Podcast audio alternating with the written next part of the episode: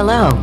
Welcome to the Noncast show with Omer Ninio and Nir Chorash.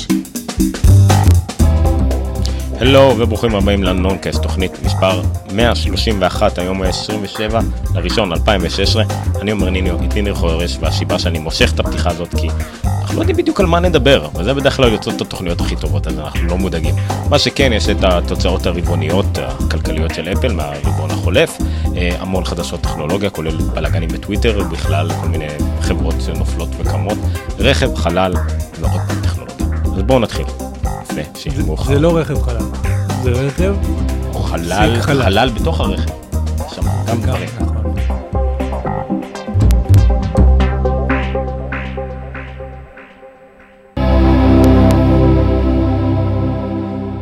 הבגז יוצא, לא? איזה בגז? יש כאלה עם בגז מלפנים גם. טסלה. הנה הגענו לטסלה. עוד לא, עוד לא. אוקיי, אז אנחנו בנונקס חזרנו לאולפן אחרי הפסקה. מתי היה הפרק האחרון? 127? כן, לא הפעלתם את הדסקטופ פרזנטור. אוקיי, אז אנחנו נפעיל את הדסקטופ פרזנטור. זה אלמוג הוא המפיק שלנו. אין לי מה להראות עם הדסקטופ פרזנטור. אין לנו לינקים וכאלה וזה מה אתה יודע. כן, טוב, בסדר. קיצור, היה שבוע מרתק. שבוע של 4 ימים בעצם. כן, כי הפרק האחרון קולט ממוצע, בגדול היה לנו המון על מה לדבר, אבל רק בגלל שלא עבר מספיק זמן, אז אין לנו על מה לדבר כל כך. אבל לא, שוב, תכלס, בדרך כלל, הפרק הקודם התחלנו אותו שוב פעם בלדבר על אפל. ועל הביטס ובייטס הקטנים האלה, שאני תמיד, זה חלק מהקונפליקט בינינו, אתה מאוד בעד, ואני מאוד נגד. אני חושב שצריך להיות יותר גנרים כאלה, וגם לעשות פינת אפל, אבל לא בהכרח להתחיל עם מה יצא בתיקון 9, 1-1 של משהו. מצד שני, הרי תמיד יש את הטיעון הזה, שגילו, אוקיי, בוא נדבר על טכנולוגיה, בוא נתחיל מהחברה הכי בולטת, והכי גדולה, והכי מרוויחה, והכי מכניסה, שבמקרה גם הוציאה דוחות הכי גדולים בהיסטוריה, שהם עדיין מאוד מחשבים. להצביע אותך עכשיו, או לחכות עם זה המשך התוכנית, כי מסתכלים על המניה, יכול להיות שהיא תכף לא הכי גדולה. נכון, נכון. היא הכי רווחית, עם הכי הרבה כסף, ועדיין זה תמיד ישר. למזלנו. לא למזלנו, לא שיוצא לי מזה מזלנו, כסף. אוקיי, מה שכן, נתחיל באמת בעדכוני אפל שאפשר לכלול אותם בקנל, או סליחה, לא קנל, ראה מעלה, כן, ראה, עיין ערך, יש הצעה עוד כמה, אתם תראו. לא, הסיבה שאנחנו, הסיבה שהיום אנחנו כן נתחילים מאפל, זה שבסופו של דבר הדוחות הכספיים של אפל, לדעתי היה באמת הדבר היחיד המעניין שקרה מאז יום השבת. זה נגיד, ואולי קרסו מדינות או משהו, אבל זה כאילו לא משהו. לא נראה לי שזה קרה, ולא נראה לי שזה יותר חשוב. אז כן, אז לפני הדוחות הרבעונים של אפל, היה פשוט הרבה עדכונים. תשמחו לנו הרבה עדכונים, מה שכן חשוב זה שיש פודקאסטים לאפל TV החדש, זאת אומרת שזה עוד דרך להקשיב לנו. אני אסלח את זה כמו שאתה כתוב, יש יצא עדכון 9.1.1 לאפל TV החדש, והוא מביא פודקאסטים. וגם הוא כאילו חדשה בפני עצמו, כי זה היה בבטא של טקו 9.2, אז אנשים הופתעו שזה הגיע כבר לא משנה. איך הפתיעו אותם. דרך אגב, מה שלא הגיע, שהיה כן בעדכון של 9.2, היה פולדרים. לא, כי זה לא עדכון 9.2, סתם 9.1.1 עם פודקאסטים על הדרך. וגם הרבה התלוננו שזה לא עובד טוב. אבל למה צריך להוציא עדכון בשביל להוציא אפליקציית פודקאסטים? כי זה מובנה במערכת. זה לא אפליקציה צד ג' כן, כי לא downloadable. איך היא לא מה? Downloadable. אוקיי. היא דיפולטית. בדיוק. זהו. אז דיברנו על... אבל זה כן מעניין, דיברנו על Night Shift. הפעלתי את זה אצלי. את מה? Night Shift. יש לך את העדכון האחרון? עכשיו, קודם כל הורדתי היום את העדכון האחרון. אז תפעיל את הקונטרול סנטר? נו. אתה יכול לשדר את זה למסך שלי גם? זה עוד לא התעדכן. לא, כי לא, אני אעשה את העדכון. אני אעשה את העדכון עכשיו, כי הורדתי אותו, עשיתי אותו אינסטול, אני אעשה אותו אינסטול עכשיו. אוקיי, אז אחרי זה תכף נדגים את זה. בגדול, אבל דיברנו על זה שבוע שעבר, על Night Shift, ועל זה שבעצם הם הורידו, אפשרו במצב לילה להוריד את הכחולים, ולעשות את התאורה חמה יותר. חמה. כי אז במוח זה עושה משהו שמאפשר לו לישון טוב יותר, אם אנחנו קוראים בטלפון לפני השנה. הם לא טיפלו בקטע הזה שאתה ישן עם עוד מישהו במיטה ולא מתייחס אליו, אבל הם כן טיפלו בקטע שאתה תירדם טוב יותר, או משהו כזה. הנה, יש לך. כן, אם עכשיו. זה שלו? כן. יופי, כן. אז בקיצור, אז בעדכון בטא שנייה של 9.3, נוסף ה-Night Shift קונטרול ל... אני חושב שאתה צריך לעשות קרופ טיפה למעלה, כי לא יראו. אוקיי.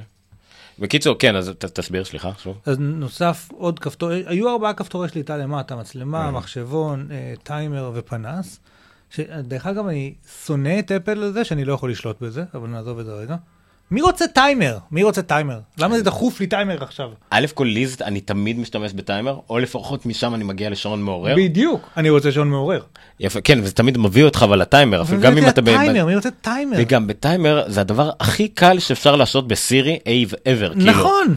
אני כאילו, כל פעם מילים מתעצבנת עליי, למה אתה עושה סירי? אני אומר לה, 5-minute timer, זהו, עובד. למרות שגם שעון מעורר, מאוד קל לעשות בסירי. לא, לא אם כבר יש לך, ואתה רק רוצה לעשות on. אחרת תהיה לך... הוא מוסיף לך עוד אחד. כן, יש לך 35. רציתי לבדוק. וזה טיפ. אם אתה רוצה למחוק את כל השעונים מעוררים שיש לך, אין לך אפשרות לעשות את זה. רק בסירי. מה? אתה אומר לסירי, delete all alarm clocks. כן. ורק אז זה מוחק הכל. אין אפשרות במערכת לעשות את זה. אני מעניינתי אם יודעת נגיד למחוק מייל, שגם את זה אי אפשר לעשות. אין לי מושג מה עשית, אבל זה נראה בדיוק אותו דבר. אלמוג, תעלה את זה למעלה. ניסיתי, זה... הוא עשה קרופ מלמעלה. זה כאילו, זה לא, אין קרופ על זה. קרופ הלך. בקיצור, נוסף כפתור. זה מה שאלמוג ואומר רוצים להגיד. טוב, רואים את זה קצת, את העין שם למטה. נוסף כפתור באמצע כן. של מצב לילה אבל, כזה. האמת אבל שנכנסתי אותו גם ככה לטיימר. כל יום, משעה עד שעה. קבעת משעה עד שעה או משקיעה עד זריחה? אני לא זוכר. אוקיי. הייתי אומר לך, אבל זה עדכון עכשיו. בקיצור, מה שמעניין הזה, זה קונטרול סנטר, שלא יודע, זה המסך שעולה כשרשים מלמטה. זה הסקייג'ואל. תעשה סקייג'ואל. רגע. יפה, אז אתה רואה, זה הדיפולטי שלו היה, ונראה לי שזרמתי איתו על זה. הנה, sunset to sunrise. כן. אוקיי, אז מי שלא יודע, Control Center זה מה שמלמטה למעלה, דיברנו על מחשבון והכל. נכון, נכון. עכשיו, הרבה מהמפתחים, ובכלל כל המשתמשים, מאוד רצו שאפל תאפשר לשנות שם הדברים. כמו, לא רוצים את השעון, רוצים משהו אחר, מי צריך את הפנס, המצלמה גם ככה קל להגיע אליה. נכון, מבחוץ, אז לא צריך את זה. כל מיני דברים כאלה שאפשרו לשנות את זה. הרי יש כבר אקסטנשנים, ואתה יכול לעשות כל מיני באשר שיט דברים, אז למה שאת זה מפתחים לא יוכלו להוסיף לשם דברים או לשנות? נגיד, אפשר עד 5. לא יודעים למה, אולי זה יגיע ב-iOS 10, ואולי זה... דוגמה אחת למשהו שכן, אפל טיפה פתחה את הראש לזה. הצד השני של זה שכולם טוענים שזה אייקון מאוד מכוער, של עין מאוד קריפית עם ירח בפנים. אולי, הבעיה האחרת שלי באמת ש... רגע, זה לא משתנה, נכון? מה? אם אתה מדליק את הנייט. זה נהיה זה. לא, כי הפנס, אם אתה מפעיל, הפנס, המתג עולה למעלה. לא, והמתג גם עולה למעלה. מה? יאללה. לא שמתם לב לזה. לא שמתי לב. אז המתג עולה למעלה. אבל כן, אז אולי זה גם פה זה היה קורה משהו. נגיד אם זה היה עין פתוחה לרווחה, ואז טיפה סגורה או משהו כזה, לא יודע. היו יכולים לעשות משהו קצת יותר מעניין. אנחנו מתעכבים. לא נדבר על אפל, אנחנו מדברים על אייקון קטן. תראה לי שוב פעם את המתג של הפנס. צוחקים, אבל שזה יצא, שהיה את הקונטרול של כולם היה זה דוגמה לעליונות של אפל, בדבר הקטנצי כזה. לא, דיברו על זה בתור התחלה שזה נשאר דולק ומחובה, כאילו בתור התחלה גם זה היה לא טריוויאלי. על המתג. אתה יכול להסתכל על זה כל היום עכשיו. על המתג הקטן הזה עולה ויורד. בסדר. כן. אוקיי. אתה מבין כמה הם נותנים לך אפל כל כך מעט? שכל דבר שאתם נותנים אתה כל כך מתרגש. אתה יכול לראות את התאריך באייקון של הקלנדר. זה מרתק הרי. השעון שניות זז. מדהים, מדהים. זה שכל שאר האייקונים לא עושים שום דבר, ואין ווידג'טים נורמליים, וזה מעצבן. לא, אבל יש לך 3D Touch, אתה יכול ללחוץ על האייקון לצד ארוכף, לעשות קוויק אקשן. למרות שהשבוע אני פרסמתי 3D Touch, תראית את הסרטון ששמתי במשתמשי iOS. אני חושב שלא ראיתי את זה עד הסוף. יש כאלה שמקרו מזה, אבל דווקא היה שם כמה דברים נחמדים. לא שאכפת לי, כי אין לי 3D Touch, אבל היה שם נחמד. עכשיו סתם אלמוג בשוויץ באפליקציה שלה, אתה יכול לצאת. אלמוג, כל העולם רואה עכשיו מה קורה לך בטלפון. לפחות כל כמה אלפי מאזינים שיש לנו. אוקיי, אז כמו שאמרנו, לא נדבר על אפל. אבל גם יש את ה-iCloud פוטו לייבררי באפל TV. 9.2. כן. iCloud פוטו לייבררי? כן. מה, עד עכשיו לא היה לי פוטוס? לא, היית יכול להיות רק את הפוטוסטרים, אבל עכשיו ב-9.2 בבטא השנייה הוסיפו שאתה יכול להיות את ה-iCloud פוטו לייבררי. זה כן, לא, זה גם. זה דפוק שזה לא הגיע עם זה. תחשוב, זה פוטנציאל אם מישהו שאייפון רואה את כל ה-50,000 תמונות שלו. לא, לי יש אייפונים 24,000 תמונות, אבל... עד עכשיו כל העדכונים לאפל TV זה דברים שהיו אומרים להגיע עם הגרסה הראשונה. כן, ועדיין המכשיר הזה לא מספיק טוב. זה נקרא, בדיוק היום היה לי דיון עם מפתח אצלנו. על נושא, יש מה שנקרא Lean Startup או Agile Development, שאלמוג לומד את זה עכשיו בדרך הקשה, שכאילו מפתחים דברים קטנים, בודקים מה הפידבק, רצים קדימה, עוד משהו קטן, ואני לא מפתח חצי שנה, ורק אז מוציא, כדי שאני לא אגלה שפיתחתי משהו שאף אחד לא רוצה, הוא לא מעניין, הוא לא חשוב דברים כאלה. ודיברתי איתו על אפל, ובאיזשהו שלב דיברנו על זה, שנגיד האייפד, פותח, נדמה לי, 7 שנים, הוא התחיל 4 שנים לפני האייפון, והוא שק 3 שנים אחרי האייפון, או משהו כזה. והוא אמר לי, מה, למה לפתח מוצר כל כך הרבה זמן? למה לא אג'ל? למה לא זה? ואמרתי לו, כאילו, הדיון היה שרק בתעשיית התוכנה אג'ל זה, זאת אומרת, כל התעשיות בעולם צריכות לתכנן קדימה, להבין מה קורה, לעשות זה, רק בתעשיית התוכנה הם כאילו, זה פחדני כזה, הקטע הזה של אני לא יודע מה יהיה, אני אוציא ונראה ונגלה ונחשוב על זה, ואפל בהרבה דברים נגיד, כשהוציאה את ה... וואו, אנחנו באמת סוטים, לאן שאני רוצה ללכת עם השיחה, כן? כשאפל מוציאים את ה... רק תדבר לפה. כשאפל הוציאו את האפל פיי לצורך העניין, אז הם גם כן התכוננו לזה די הרבה זמן, היה את הטאצ' איי-די לפני, היה שותפים בחברות האשראי, היה שותפים בבנקים, היה... שותפים ברשתות של חנויות, זאת אומרת, ביום שזה יצא כבר זה עשה המון דברים, ורק עם הכנה מאוד ארוכה ותשתית מאוד יסודית ודברים כאלה, אפשר היה לעשות את זה, וזה אפשר לזה שזה היה שמיש. גוגל וולט היה קם 3 שנים לפני, התקדם לאט לאט לאט לאט לאט, ולא עשה שום דבר, כי לא היה חנויות, ולא היה פרטנרים, ולא היה סקיוריטי, ולא היה כל מיני דברים כאלה. אז הפיתוחים הארוכים, העמוקים והיסודיים האלה, יש להם יתרונות לפעמים, ושוב, בעולם הלא תוכנה זה קורה הרבה. אין לי מושג איך הגעתי לדבר על זה עכשיו. בגלל שאתה אמרת, כי אתה אמרת, שזה היה אמור להיות בגרסה הראשונה. אז בגישה האג'ילית, שלפעמים אפל הולכים גם בה, זה לא חייב להיות בגרסה הראשונה. האם אני יכול להוציא את המוצר בלי פודקאסט אפ ויקרה משהו ויהיה נזק, או שאני חייב, או שאני... יפסיד value, או שהמשתמשים יהיו מתוסכלים מזה, והחוויה תהיה לא טובה. לא, אפשר להוציא אותו בלי זה, ורק לא להוסיף אותו. אז מוציאים אותו בלי זה. אין מה לחכות, אתה לא רוצה לעכב את המוצר עד שזה יהיה מוכן, כי זה לא מספיק חשוב. נגיד שהוציאו את ה-TVOS וסירי לא תמכה במוזיקה, זוכר? נכון. זה היה חסר. זה לא היה חסר. זה כן היה חסר. מה הם באו? הוציאו את זה חודש אחר כך. והדגימו לך את זה בכלל לסרטים, ובסרטים זה עשה עבודה מגניבה, ומיד אחר כך הוסיפו את זה. כאילו, האם היה שווה לעכב את כל ההשקה של המוצר בחודש רק בשביל זה? כן או לא? לא. זה מה שמגדיר. יש דברים שנגיד תגיד, לצורך העניין, אם אין לי יכולת להכניס טקסט, אוקיי? אני לא יכול להשיק את המוצר. זה לא עניין שאני יכול להוסיף את זה עוד חודש. אני לא יכול להשיק את המוצר. אני לא יכול לתת את הערך המינימלי בלי הדבר הזה. אבל עם דברים אחרים, אני יכלתי לך... דרך אגב, אפליקציית מוזיקה, ואפליקציית סרטים, ואפליקציה... היו הרבה דברים, ואפ סטור. כאילו, אלה היו דברים שהם הגדירו אותם כמינימום להשקת המוצר. פודקאסטים פחות חשוב. כנראה שהם יודעים מה מדברים דרך אגב. יש להם על זה מדידות. כמה זמן שחתי בפלץ? טוב, נו, בחרנו שזה יהיה מדור אפל, אני מנסה לחשוב לפני שנגיד ל... בא לי לעשות כאילו להביא תפוח פרק אחד, ולתת בו ביס ככה. כזה? לא, ושזה יהיה הג'ינגל שאני מדור אפל. מאוד מאוד מאוד מאוד לגבי אפל. טוב, בוא נדבר שנייה על השמוע. לא, לא, לפני כן בוא נדבר על השמוע, לא, זה לא עכשיו. שמועות על האייפון. כן. לא יודע אם זה מכיל את התמונה המפגרת או לא, נראה לי שזה לא היה ב-9-5 מקסים, עשו את התמונה הזאת. כן, אני לא זוכר, דיברנו שבוע שעבר על אפשרות ש... מכשיר 4 אינץ' הגיע. אני חושב שדיברנו על זה, כיוון שעכשיו מר גורמן דיבר על זה. מה אתה יודע? תראה, יש לי כזה. זה קצת יותר ברור עכשיו, שככל הנראה, בין מרץ לספטמבר, מאמרים על מרץ, נראה מכשיר 4 אינץ' חדש.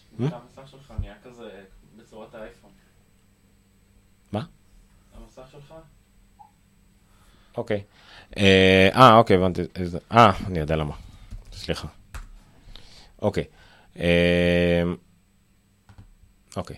אז יהיה אייפון 4 אינץ', אוקיי? כנראה יקראו לו אייפון 5 SE, משום מקום חושבים שזה ספיישל אדישן, אבל זה יכול להיות גם אייפון 5S Enhanced. כן. אחד מהשניים, לא משנה, סתם כנראה כל זה SE, זה מזכיר גם את המק SE, למרות שאין קשר בין השניים. מקינטוש SE, לא משנה.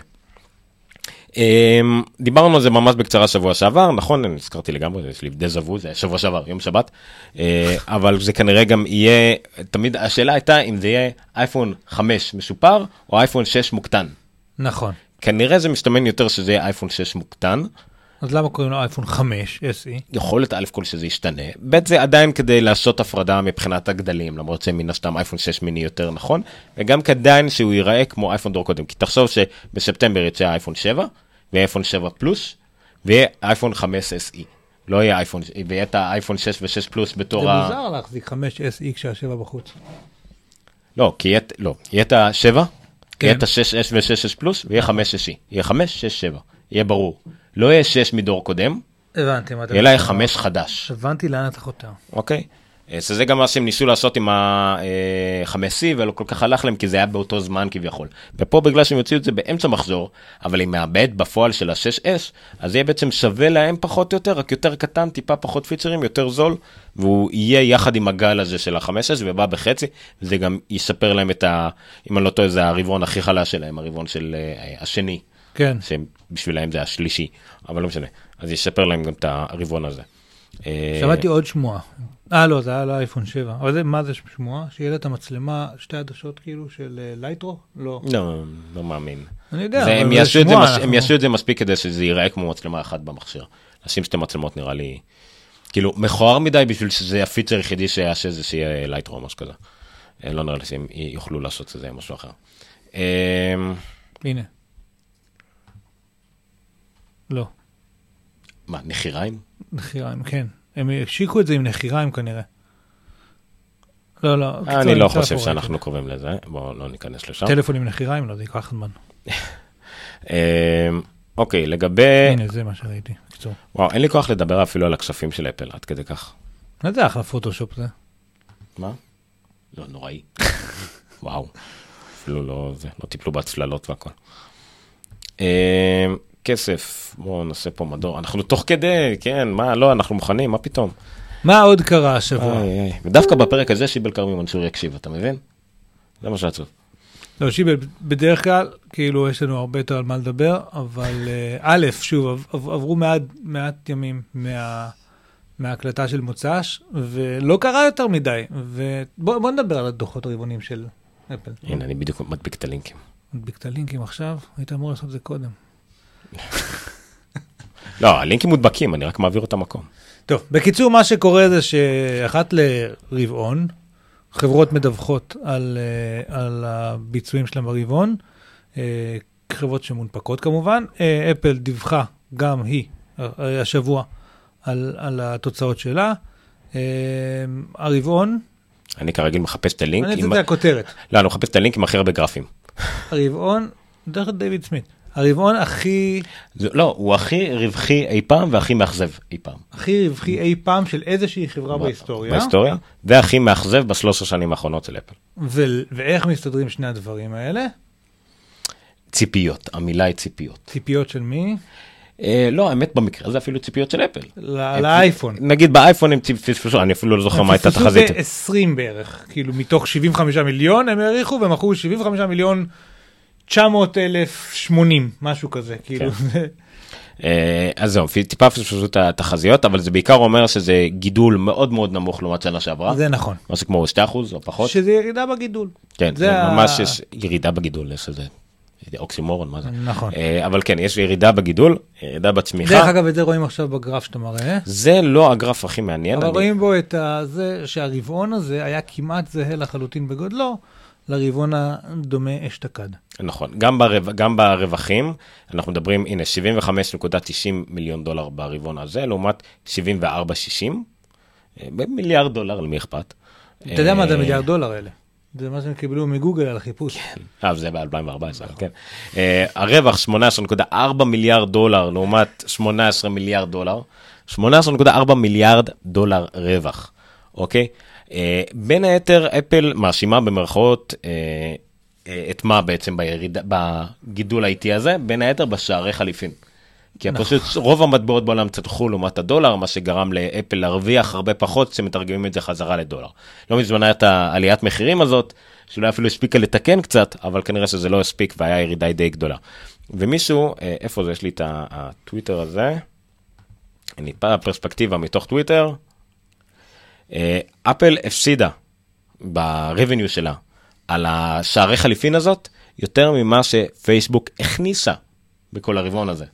כן. אפל הפסידה, כאילו, נפלה מהכיס למרווח הזה באוטו, בין הדלת למושב שאתה בחיים לא מוצא בכלום, מישהו תיאר את זה פעם בתור המשולש ברמודה האמיתי, היא הפסידה למקום הזה באוטו, יותר ממה שפייסבוק הרוויחה בכלל, הכניסה ברבעון הזה. רווניו. לא פרופיט, רווניו. כן.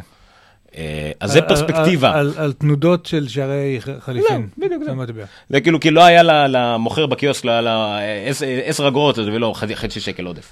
על זה הם הפסידו. לא משנה. פרספקטיבה, זה הכל.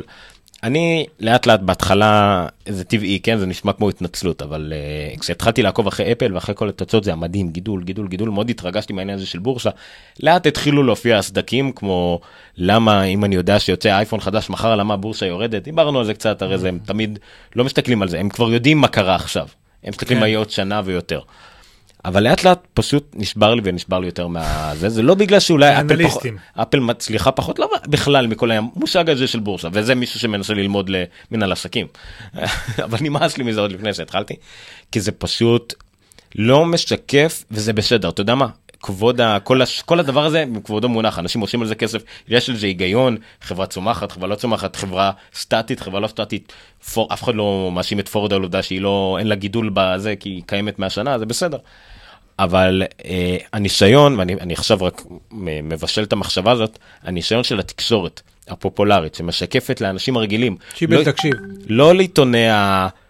לא יודע, עיתון וול סטריט ג'ורנל, מדור הכלכלה, שרק 4 אנשים, אלא בכותרת של ממון צרכנות, ובכותרות של, לא יודע, חדשות ערוץ 2, הכתב הכלכלי-טכנולוגי אלק שלהם, שצריך לדעת מעט על כל כך הרבה דברים, זה חדשות, ואפל צמיחה, והבורסה נופלת, זה לא משהו שראוי לחדשות הפופולריות, זה לא משקף בכלל את מה שאפל ביום-יום, הכמות מחירות שלהם, ההצלחה של האייפון, זה לא משקף את מה שאכפת לצרכן כמוני וכמוך, ולרוב המשתמשים.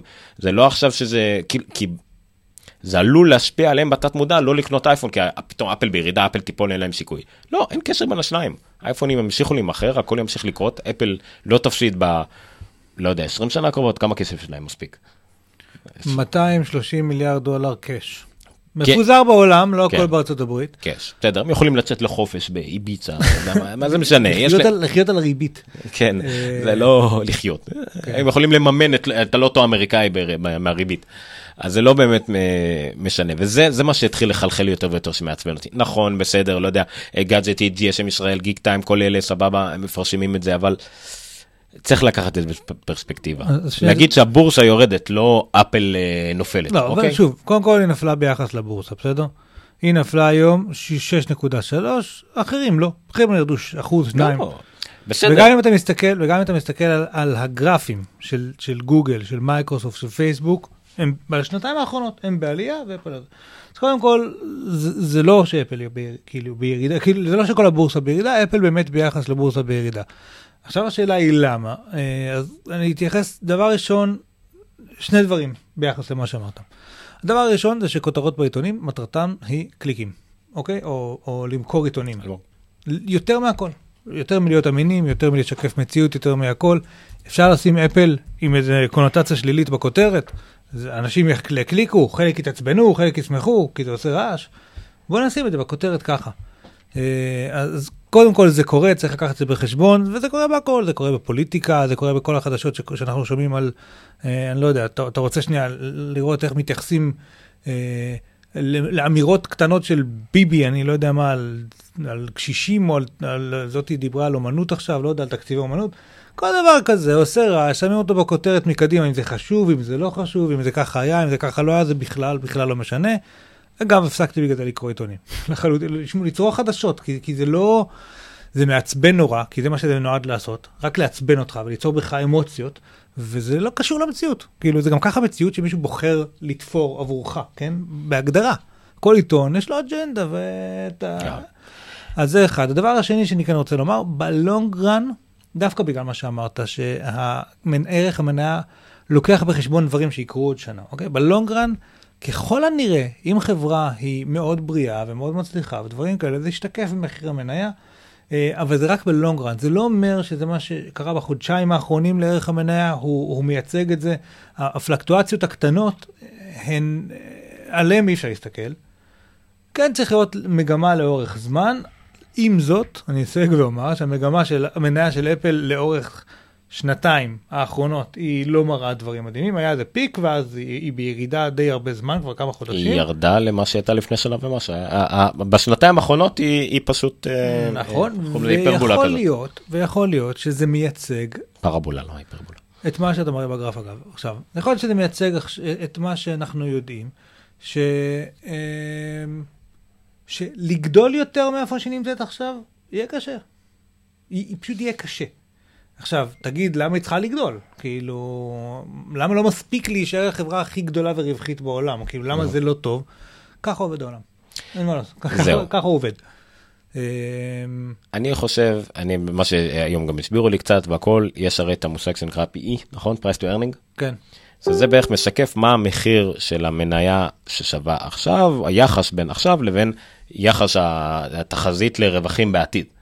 אוקיי? ויש הבדל מאוד גדול בין חברות סטארט-אפ. שרוצים לראות גידול כל הזמן. כן, יש שלושה סוגים בערך, אוקיי? אז יש חברות סטארט-אפ שמתאפיינות בדרך כלל, או חברות בצמיחה גדולה, בין 15 ל-25% נגיד. יש חברות ותיקות, שבערך זה בין 3 ל-5 דולר, סליחה, לא אחוז, דולר. ויש מוגזמות, זה בדרך כלל חברות, איך קוראים לזה? הוקי? הוקי סטיק? הוקי סטיק. כן, חברות, כאילו, אקספוננציאלי כזה. לפעמים זה מגיע. ואפל פשוט אפל היא קלאסית לחברה שאמורה להיות בה בין 3 ל-5%, זה בערך נגיד מייקרוסופט, פורד, ג'נרל מוטור, זה חברות הדלק וכל אלה, שלא בנויות כאילו להתחיל להרוויח מטורף כאילו וכדומה, לא צופים מהם פתאום לבצע קפיצות אדירות, פשוט תשמרו על קצב רווחים בריא כמו שזה עכשיו, ואפל, זה הבעיה שלה, היא נעה פתאום מ-18-20%, פתאום היא יורדת, וכי לא צופים ממנו יותר מדי לעתיד. תסתכל את הגרף שוב. רגע, ואני רוצה לשאול אותך, אלף כל, מה... בסדר. מה ה-PE של טוויטר? מה צופים, נגיד, מהמניה של טוויטר? לא יודע. רמז, אין דבר כזה שלילי, לא יכול להיות לך PE שלילי. אפס. או לפחות שראיתי קו, כאילו, פשוט קו. רגע, ומה ה-PE של אמזון? 800 ומשהו דולר. אבל זה הגיוני. זהו, אבל למה זה הגיוני? אבל מצד שני, אמזון זה חברה שלא... זה לא מייצר רווחיות, זה מייצר את הפוטנציאל לרווחיות עתידית ולגדילה. ברור, בסדר, אני פשוט תיקחו את פרספקטיבה. אמזון זה חברה שלא מרוויחה כלום, בהכוונה, אין לה רווחים. היא לא מרוויחה כלום שנייה, כי את כל ההכנסות היא משקיעה, כדי לגידול ולצמיחה. היא לא מדווחת על כלום. אף אחד לא יודע כמה היא מכרה מכל דבר, או אי פעם, או כמה כמויות, אין להם כמעט דיווחים על כלום. אוקיי. ואפל שכביכול, אם בגוון כל החברות נראה לי כמעט הכי שקופה, היא ומייקרוסופט בערך, כמעט הכי שקופה. מייקרוסופט כאילו אמורה להיות שקופה, אבל בגלל שהיא מפורלת לכל מיני חברות עתיקות כאלה, קשה לעקוב. ואפל דווקא שהיא כאילו הכי שקופה, והחברה הכל, וזה דווקא שמקודם שדיברנו, חשבתי על זה שבכלל ישבנו שם, הבעיה הכי גדולה של אפל ועם האייפון, ולא ניכנס לעניין של פיק אייפון, והאייפון שזה אפל, כמעט כל הרווחים שלהם אייפון וכדומה. הבעיה הכי גדולה של אפל עם האייפון, שהאייפון לא היה אמור להצליח כל כך. ניתן למשל את הגרף הזה. אז לא, אז אני לא מסכים איתך. חכה, בוא נראה אם אני אצליח משהו. אני רוצה להסתכל על הגרף שאנחנו מסכים עכשיו. הנה, הגרף הזה, הגרף שאתם רואים באמצע, מי שרואה, זה נקרא גרף של Moving Average. נכון. זה לא גרף כמו שראינו מקודם, אני רואה עכשיו שזה כל מיני פשוט כל רבעון בנפרד, אבל לא משקף כאילו תנודה לאורך זמן פר שנים. ומובינג אבד אז כן עושה את זה, כי הוא בעצם משקלל או שם ממוצע של רבעון עם הרבעון הקודם ורבעון קודם. ופה רואים, מי שרואה, רואים מין קו כזה של, הקו הזה הכי בולט, של אייפוד, שב-2003, 2004 די שטוח וחלש, קיבל קפיצה ענקית ב-2005, הגיע לשיב ב-2009, ואז ירד לאט לאט, עד היום שאנחנו בעצם רואים אותו מוכר מיליונים בודדים. בשיעור, דרך אגב, היה, אם אני לא טועה, זה לא, עוד פעם לא רואים את זה פה, אבל בשיעור היה 22 מיליון ברבעון יחידות. אוקיי? ואנחנו רואים בדיוק שהוא מתחיל לרדת, נכנס האייפון. ושים לב, גם פה רואים איפשהו ירידה קטנה של האייפון, והאייפד הגיע לשיא שלו, ועל האייפד כביכול ירד. ופה נראה לי בערך מהנקודה הזאת, בערך מ-2012, האייפון קפץ כמו שהוא לא היה אמור לקפוץ. הוא היה אמור להגיע לרגיעה משעמת, האייפד אולי היה אמור טיפה להחליף אותו, ואולי איפה שגם היה אמור להיכנס עוד מוצר, אולי שעון. אפל כביכול הייתה אמור להיות חברת, עדיין חברת נישה, לא כזאת שמחזיקה 90% ומשהו מהרווחים, לא כזאת שמחזיקה 50% משוק הסמארטפונים בארצות הברית, לא, היא רצתה להיות כמו האייפודים. כאילו כמו האייפודים, סליחה, פסטה C שלהם, כאילו 20-30%.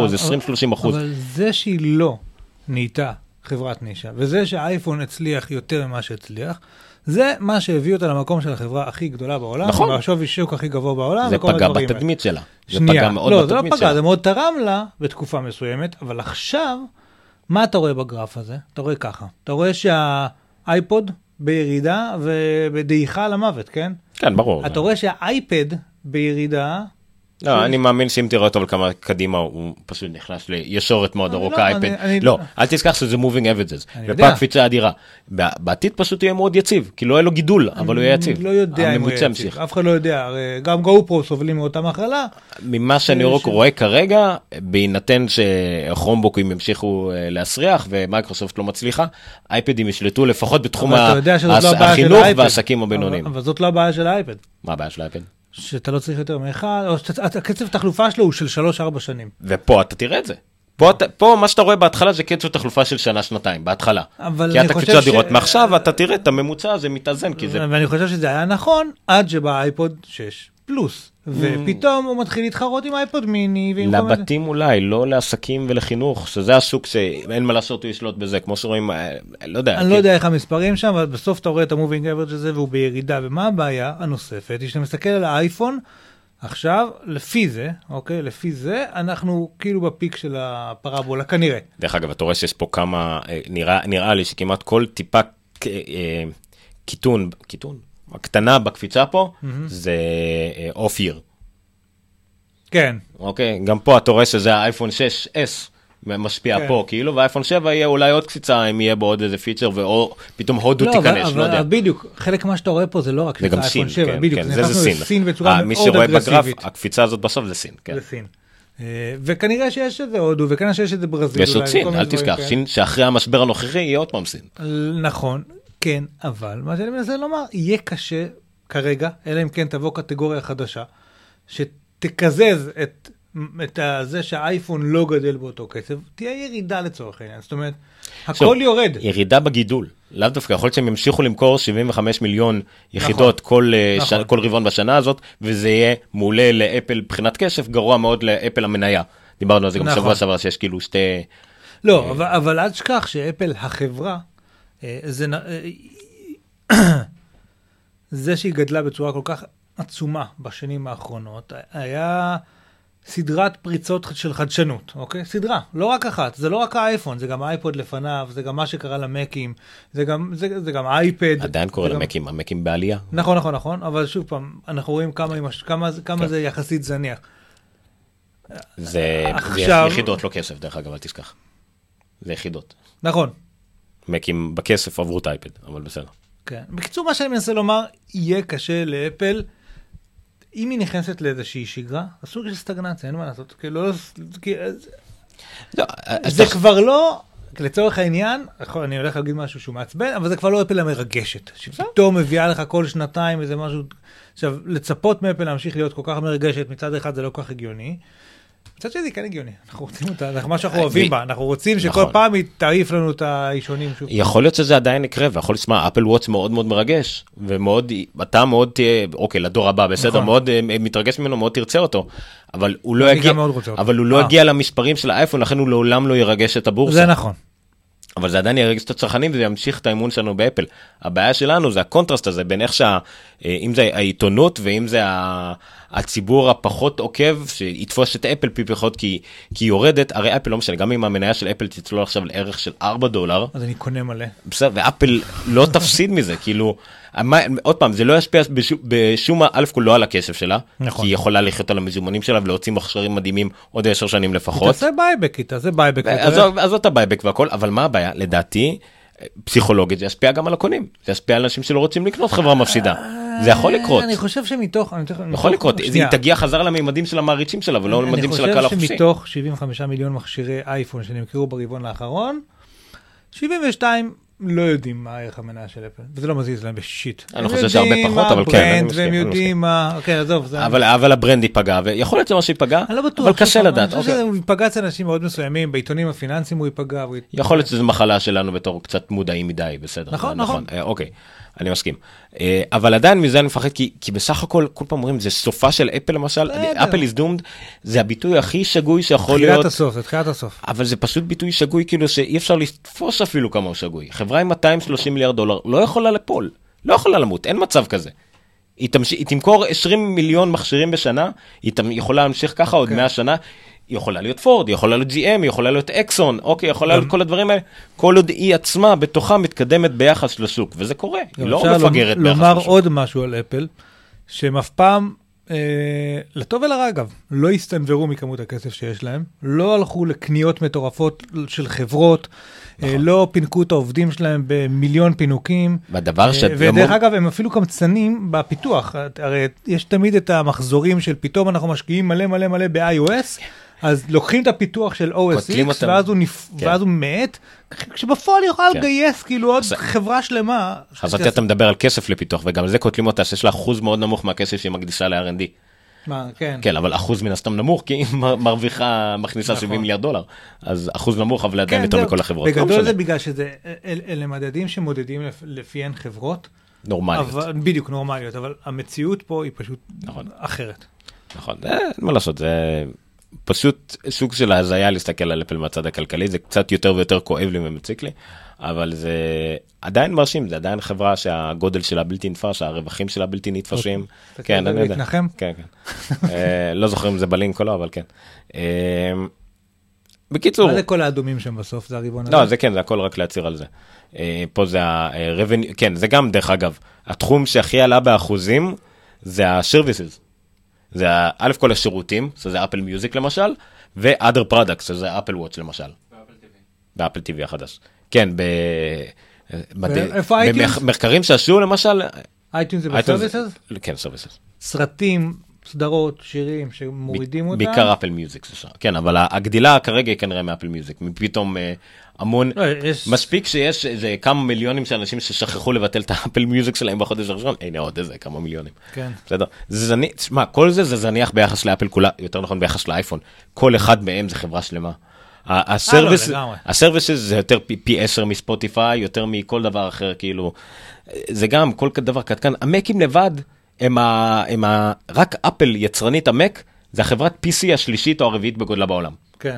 אוקיי, זה לא, שוב, זה לא פרספקטיבה, ושוב, בגלל זה אני אומר במרכאות שהאייפון פוגע באפל, כי היא הרבה יותר מזה.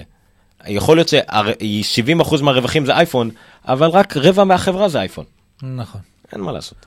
לא, ושוב, כן, היא חברה שגם, זה שיש לה מוצר מרכזי עכשיו, כאילו זה סיכון, זה נכון, אבל לרוב החברות יש מוצר מרכזי. דרך אגב, בדיוק. אני רציתי להגיד את זה מקודם, שאנחנו רואים ב-Moving Average, רואים שהאייפון יתחיל לאיזושהי ישורת כאילו, ויחסית למשהו נורמלי של, אוקיי, יהיה לנו רק, לא יודע מה, 200 מיליון בשנה וזהו.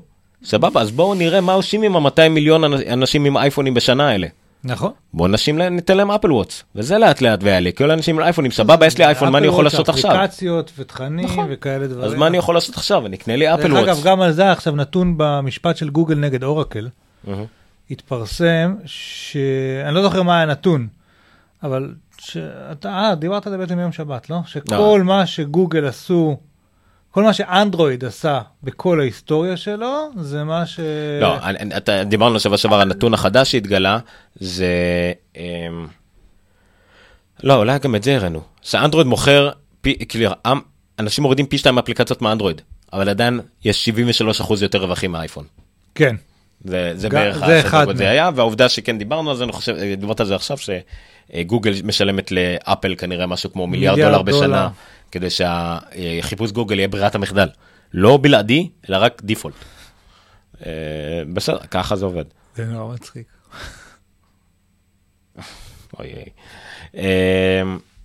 זהו, אני חושב שמספיק לדבר על כסף, אני לא יודע. תשמע, אני רק יכול להגיד שלמרות כל הדברים שכביכול הסברתי כרגע למה אנשים מאוכזבים מאפל, אני רוצה להגיד עדיין ששוב מדובר על הרבעון הכי רווחי, לא, הכי, הרבניו הכי גבוה מה, הרבעון הזה? כן. הכל, גם רוויניו וגם פרופיט. גם רוויניו וגם פרופיט הכי גבוה אי פעם של איזושהי חברה בכל ההיסטוריה. אוקיי? כן. כאילו זה המצב שבו אפל נמצאת כשמאוכזבים ממנה. לא פחות חשוב, הרווחים, גרוס מרג'ין, עלה ל-40.1%. חברת חומרה שמרוויחה 40% על כל מוצר. זה גם מטורף, כאילו. דרך אגב, זה בא לידי ביטוי הכי חזק בחגים, כשרואים שתמיד יש להם 20% מרקט שייר נגיד, ו-80-90% מהפרופיט. כן. כי כל החברות האחרות עם המרקט שייר מאוד גבוה, יש להם גרוס מרג'ין של כלום. אני מנסה להבין מה קורה פה. למשל, כן, אמרו, זה 20 שנה של רווחים עולים, דברים כאילו פשוט גרפים מטורפים, זה כאילו אנשים פשוט מתחרפנים להם עם האקסל שלהם כדי להבין מה קורה. אבל רק במילה אחת, כן נדבר על מה החשבה מאפל הייתה, תחזיות שלהם עצמם, הם לא קוראים לזה תחזיות, איך הם קוראים לזה? לא משנה, יש מילה אחרת, שחברה כאילו חוזה לעצמה. אוקיי. לא משנה, התחזיות שלה לרבעון הבא נמוכות, בהרבה ממה שהשנה שעברה. וואלה. רבעון פר רבעון. גיידנס. כן, הנחיה. הנחיה, כן, בדיוק, הנחיה. אז טים קוק תירץ את זה, והרבה אמורים שכן, זה רק תירוצים, אבל בפועל זה בגלל ששנה שעברה היה להם הרבה, המון עיכובים של מלאי, והשנה לא יהיה, אז כאילו עיכובים של מלאי לרבעון הזה, והרבעון הזה הם עכשיו הם בסדר, אז זה כאילו הרבה הבדלים, וכנראה שהרבעון, הגיידנס הבא שלהם, הרבעון הבא שלהם, יהיה פעם ראשונה אי פעם שיהיה להם ירידה, year over year, מאז בשלוש השנה. כן. 3 שנים האחרונות תמיד, כל רבעון היה יותר טוב מהרבעון המקביל שנה שעברה. הרבעון הקרוב, כנראה, אין כמעט ספק, שרבעון נמוך יותר משנה שעברה. דרך אגב, יש מצב... וזה כאילו, סביר לי איך שזה הולך לרסק את המניה פחות או יותר, אבל לרסק, להוריד אותה ל$70-$80. וכמו שאמרת, יכול להיות מאוד שגוגל יעברו, אלפאבית, סליחה, יעברו ואלפאבית יהפכו להיות החברה עם השווי הכי גבוה בעולם. יש מצב טוב. אוכל להפסיק את זה. איפה שמעת את זה? זה מהמחשב שלך. למה הוא עושה לי את זה? אתם. אני עדיין עם נולי והעוף. לא משנה. מה רציתי להגיד? מה זה נולי והעוף? בקיצור, מאחל להם כל טוב. כן, וזהו. והשורה התחתונה היא בין היתר, גם רק כדי להשוויץ, ומי שאמר שזה יהיה הבאזוורד של השנים הקרובות בבורסה, מבחינת אפל, install base. לאפל כרגע יש 1 מיליארד מכשירים פעילים. כן. מה זה פעילים? שב-90 יום האחרונים התחברו. לא איזה אייפון ישן במגירה או משהו כזה. 1 מיליארד מכשירים פעילים בו זמנית, וזה לא אנדרואיד עם כל הווריאציות הסיניות שלו והכל, זה משתמשי iOS פעילים, עם App Store פעיל, עם כנראה כרטיס אשראי בפועל, עם Apple Pay, או לא יודע מה, 1 מיליארד מכשירים פעילים. וזה מגניב. קיצור, תכנסו, אני חושב שזה הלינק הכי טוב שאפשר לעשות, ממק סטוריז עם כל הגרפים בעולם בערך. וואו. אוקיי. זה עד כאן הכסף על אפל, אני חושב מספיק, ויש פה עוד כל מיני לינקים עצומים שהבאנו, אבל עד כאן. נכון? סבבה. בואו נראה עוד איזה שורות תחתונות פה. לא, אם פספסתם בקיצור 74.7 מיליון אייפונים, סך הכל 220 נראה לי בשנה, 6.1 מיליון אייפדים, פחות משנה שעברה, זה המון, 5.3 מיליון מקים, עלייה של 6% נראה לי, שאין דבר כזה בשוק. אני רוצה להזכיר עוד נתון אחד, סתם אני מזכיר אותו, אוקיי? כי בתור מפתח של מובייל היום, אוקיי? אני פרודקט מנג'ר של מובייל, אני מתעסק היום, אני מתעסק עם גם אנדרואיד וגם iOS. ותמיד השאלה של backward compatibility, זאת אומרת, במה הגיוני לתמוך, ובנוסף, כאילו, באיזה יכולות אפשר להתבסס עליהם ולהשתמש עליהם, מבחינת מה שהחברות הוציאו. iOS היום, נדמה לי 85% מרקט של iOS 9, שהייתה לפני שנה. אנדרואיד 6, כאילו, מרשמלו, כמה? מה, מרשמלו? 4-5%? 0.85. זה לא צחוק. 0 נקודה, פחות מאחוז, מרקט שייר למרשמלו בשוק. זה אומר... זה כולל אבל כל המכשירים, כולל הסינים, כולל הכל. זה נכון. זה אומר, דרך אגב, גם... אלף כל זה כמות לא... גם 5, גם אנדרואיד 5, לא כזה גבוה. אני חושב שזה מחשבים את זה 5, 1, 1 ומעלה, זה מודרני נקרא. 6 זה אוקיי, זה כאילו... הכי חדש. גם אם אתה הולך לאנדרואיד דיבלופרס, אני רגע, אנדרואיד... זאת צריך לזכור שיש הרבה יותר ממיליארד אנדרואיד פעילים בעולם, ואז אחוז, זה מספר נאה כביכול, היחס הוא עצום. זה מעיד בין השאר על זה, שפה באפל נמכרים הרבה יותר מכשירים, 200 מיליון מכשירים האלה, כולם כמובן עם הגרסה האחרונה, ויש בשוק מכשירים יחסית חדשים ויחסית מתקדמים, שגורמים לזה שאפשר יהיה לעדכן. כן. באנדרואיד גם מפאת המגבלות שיש להם כרגע, שלא כל אחד יכול ישר לעדכן, אבל גם בגלל שפשוט, הנה, בואו נסתכל, אנדרואיד 5, אוקיי? מה זה 5, איך קראו לו? לוליפופ? יופי. לוליפופ 30% מהשוק. זה אומר שמעל 70% מהשוק, הנה, מה שמונה, סליחה, הוא לא 0.85, הוא 0.7. מעל 70% מהשוק, סליחה, בערך 70% מהשוק, הוא גרסאות של 4 ומטה, קיטקט ומטה. תחשוב, מה זה? 3 שנים אחורה. זה אומר שכאן, עם המרקט שרים הגבוהים וכל הדברים האלה, יש בעיה לפתח אפליקציות חדשות. אני לא יכול להשתמש במה שמרשמון נותן לי. לא יכול לפתח להשתמש בהם. ומה שגם לא ליפופ, זה מאוד קשה להניח שקיימת היכולת. הרבה מהפיצ'רים, גם בדרך כלל שמרשמלו, בכלל שמערכת הפעלה, הרי גם צמוד לחומרה חדשה. למשל, במרשמלו יש המון עניין של טביעת אצבע, מסוג משם והכל, ואין מספיק מכשירים חדשים, שגם חדשים וגם תומכים ב6, וגם מתמיעים את זה. לא, אז תחשוב מה זה אומר. אז 75 מיליון האלה הם רק של אפל. כאן, על אנדרואיד, הרי זה כל החברות החדשות. זה גם אג'י וגם סמסונג, הם מכרו יותר, נכון? הם מכרו יותר, נכון, כמה שהשוק ענק. בקצור, יש פה עדיין בעיה מאוד מאוד קשה באזור הזה של אנדרואיד, שעם הזמן מקשה על מפתחים, ועם הזמן מקשה על האקוסיסטם, ואנדרואיד קצת מסתבכים בתוך הדבר הזה, ומנסים להתמודד איתו. אני חושב שבלונגרן, דברים כאלה הם חלק מה שיתנו לאפל את היתרון המתמשך.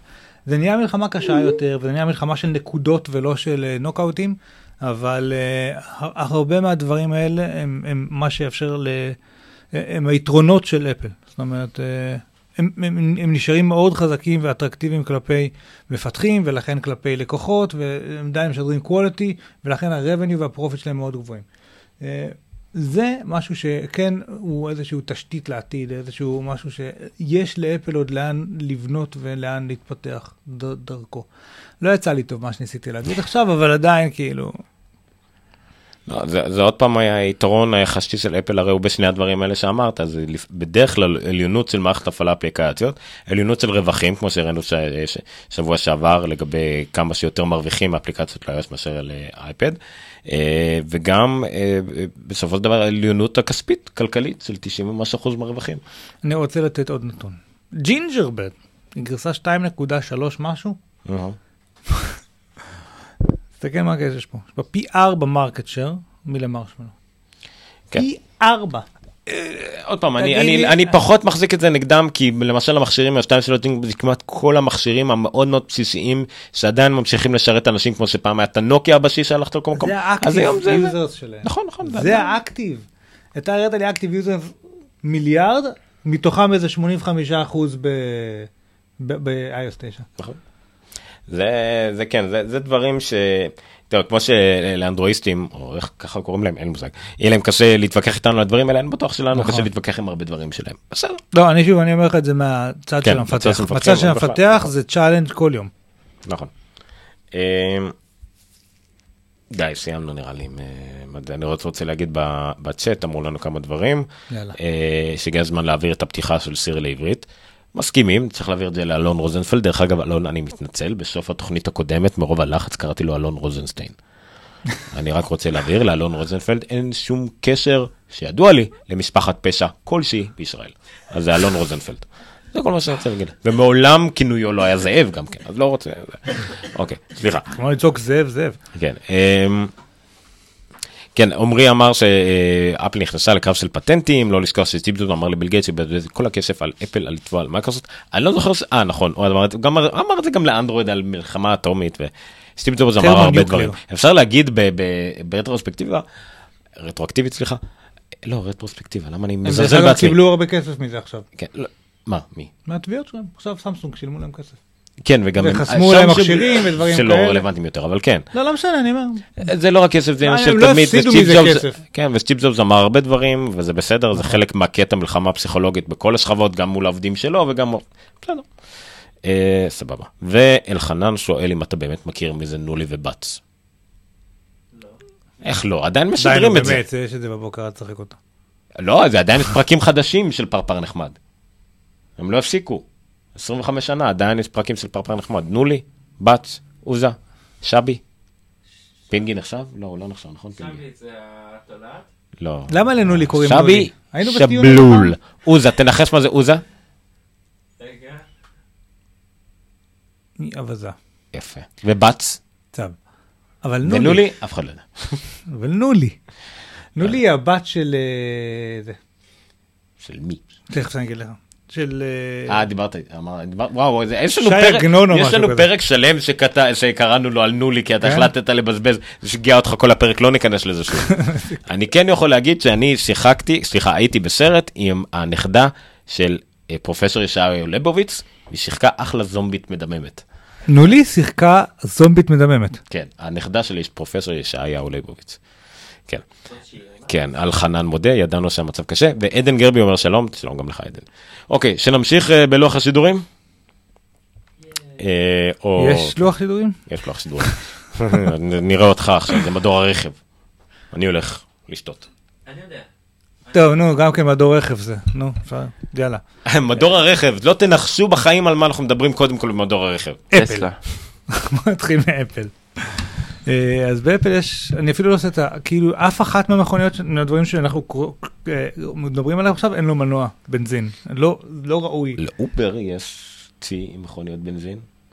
כן, אבל זה על Waze שמנסה להתחרות באובר. למה אתה מגלה להם? תלך אחד אחד. אוי, זהו. בוא נפסיק את הפרק, זה הלך הפאנץ'. לאפל, דיברנו שבוע שעבר, ביום שבת, על זה שיש להם איזה 1,000 איש, כאילו, ושזה ברור שהם עובדים על מכונית וכאלה. דיברנו בשבת כבר על זה שעזב מי שמוביל את זה פחות או יותר? כן. יופי. למה פתחתי את הלינק הזה? למה אתה פתחתי את הלינק הזה? זה לא הלינק הזה. איזה... מה אתה מנסה לפתח? כתוב כאילו המכונית של אפל בבעיה, ואז יש לינק ל-1 billion active devices. כי אלמוג היה אחראי. תעשה copy paste במקום ללחוץ על הלינק. מה copy paste? זה עדיין 1 billion active devices, מה הקשר? לא משנה. לפני רגע זה לא היה ככה. בקיצור, אז אתה הרסת את זה. בקיצור, אז לאפל, יש שמועות עכשיו שכל הפרויקט הזה הוא סוג של סטול, סוג של, לא יודע אם נעצר, אבל הוא מתעכב. עכשיו, אני רוצה לומר שני דברים. א', כשעוזבים קודקודים, ואנחנו תכף ניגע בזה בהמשך באזור של טוויטר, הרבה פעמים זה מעיד על משהו. ב', מן הצד השני, עוזבים קודקודים מדי פעם, זה גם קורה. וזה לא בהכרח מעיד על משהו. וגימל,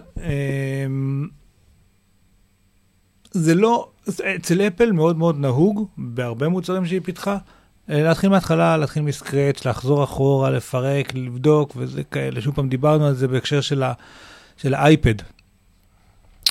בהקשר של האייפד במהלך השבע שנות פיתוח שלו, התחילו אותו מחדש 4 פעמים, אם אני זוכר, נכון, מסקרט, שהגיעו למוצר, אמרו, זה לא מוצר טוב, התחילו אותו מההתחלה.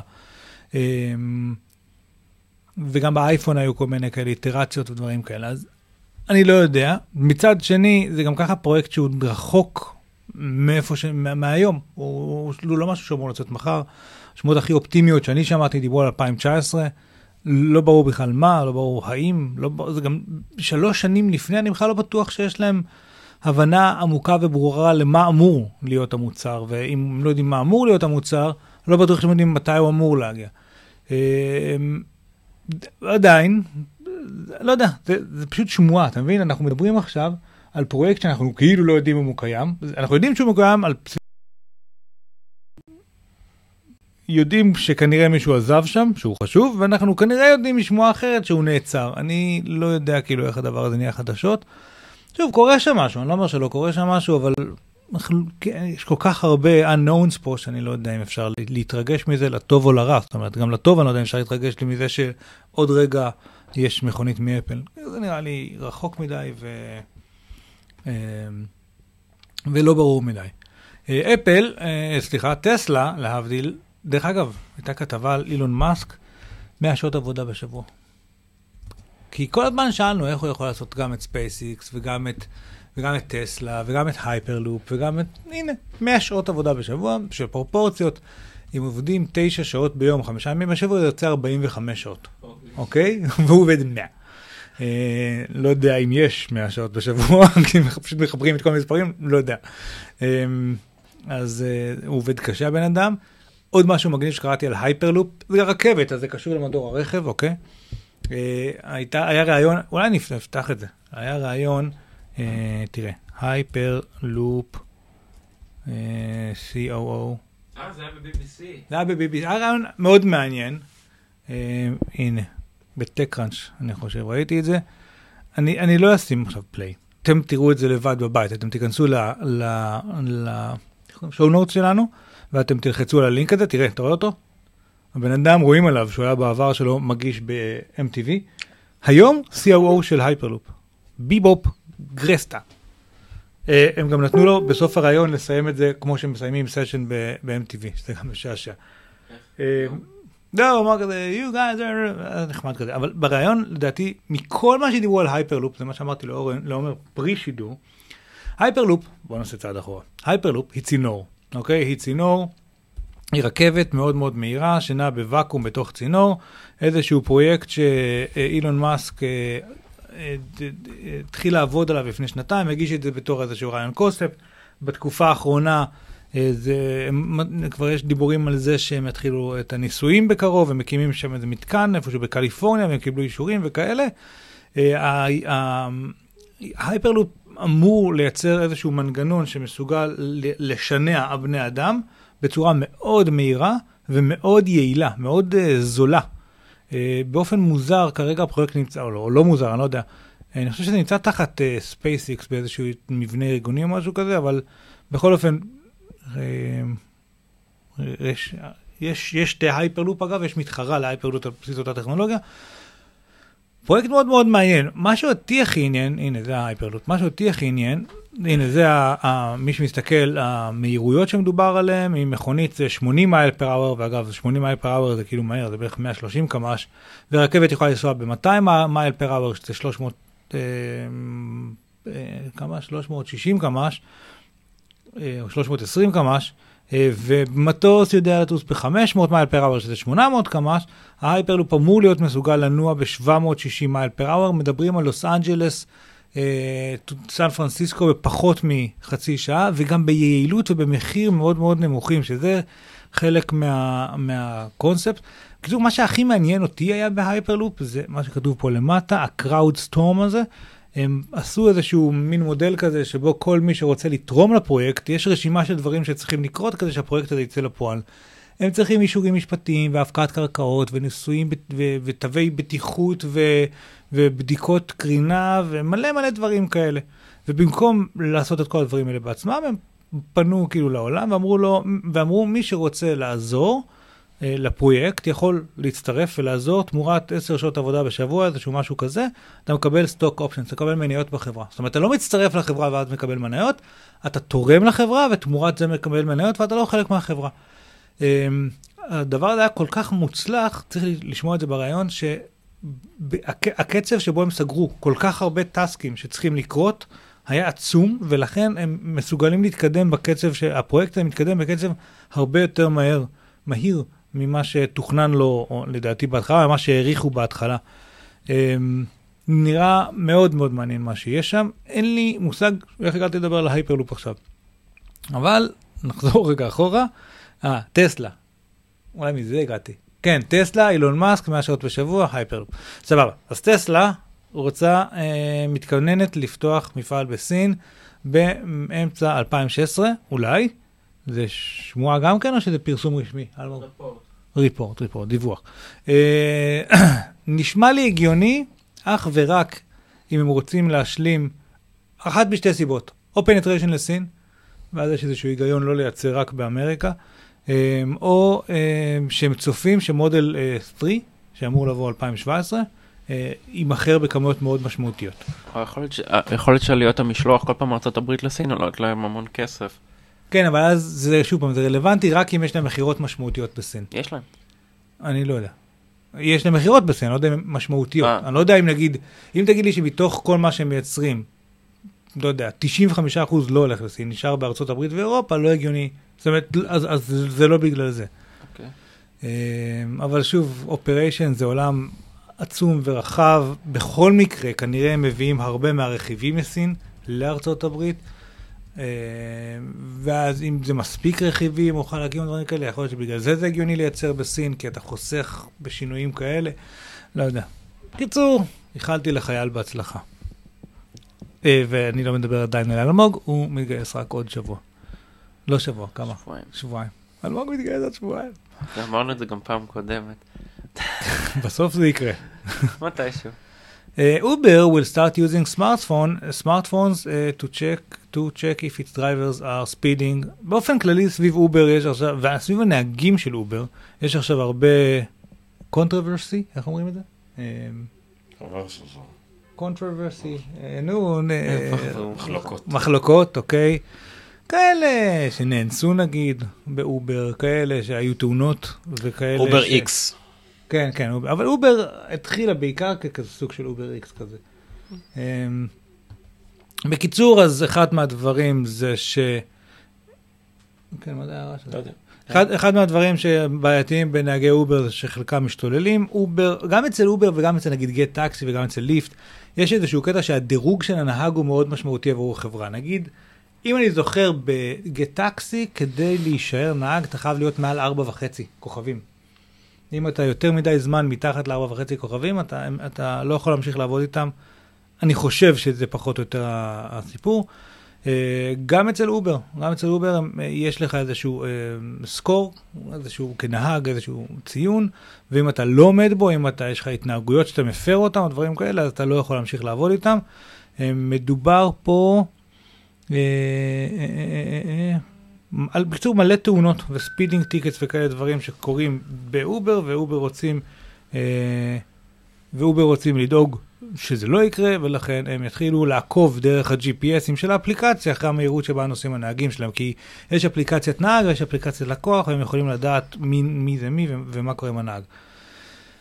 אני לא יודע כמה זה מעניין, אני רק יודע שכל הדברים האלה של נהגים פסיכיים זה עוד משהו שיודד את אובר לעבור לכיוון מכוניות אוטונומיות הכי מהר שהם יכולים. זה הכל. מה כתבת פה על Waze? נלאה. Waze מנסה להתחרות באובר, זה אתה תדבר על זה? אני לא יודע מה זה. אני יודע מה זה. אתה יודע מה זה? אז אלמוג זה ואני אעשה מה... זה סתם, זה לא עבד פעם קודמת. אתה תעשה ככה, בליפסינק. בקיצור, אז Waze שחררה API חדש למפתחים, שמאפשרת לאנשים להכניס עוד מידע לדרכים דרך למפות, כדי שנהגים יוכלו להגיע יותר מהר למקומות. מה שזה נותן בעצם שה-Waze הופך למיין אופן סורס, ואז הוא לא מקבל רק את המידע מה-Waze. שוב, מהתחלה לא הבנתי. תגיע רגע לכותרת. הכותרת כאן. Lyft, שהם לא Waze, integrates Google's Waze to pick up passengers. אוי, אתה יודע מה עוד היה שמוע השבוע? שזה צחיק אותי קצת. הרי, זה לא קשור. אבל בגלל שאנחנו יכולים להצחף לאן שאנחנו רוצים, אנחנו נעשה את זה. וואטסאפ, הפסיקו לגבות כסף. זה היה שבוע שעבר. על האפליקציה, שבוע שעבר. השבוע התפרסמה הידיעה המדהימה, שוואטסאפ תחלוק מידע, מצאו איזו הגדרה סודית בגרסת בטא של וואטסאפ, שהיא תחלוק מידע על המשתמשים שלה עם פייסבוק. פייסבוק קנו את וואטסאפ, אוקיי? מה חשבתם בדיוק למי עשו איתם? אני רק רוצה לומר ש... מה אתה עושה? אני עושה אינסטגרם באמצע... אינסטגרם. הדבר החדש הזה אתה מדבר. כן, בגלל שפתחתי חשבון חדש, אז אני מתרגש. דרך אגב, קוראים לי... ניר. חורש ניר לדעתי, באינסטגרם. סליחה.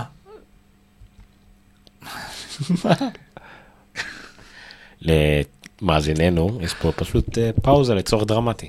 לא, דיברת על זה שהם חולקים מידע עם פייסבוק. כן, סליחה. פייסבוק קנו את וואטסאפ. למה חשבתם שהם קנו את וואטסאפ?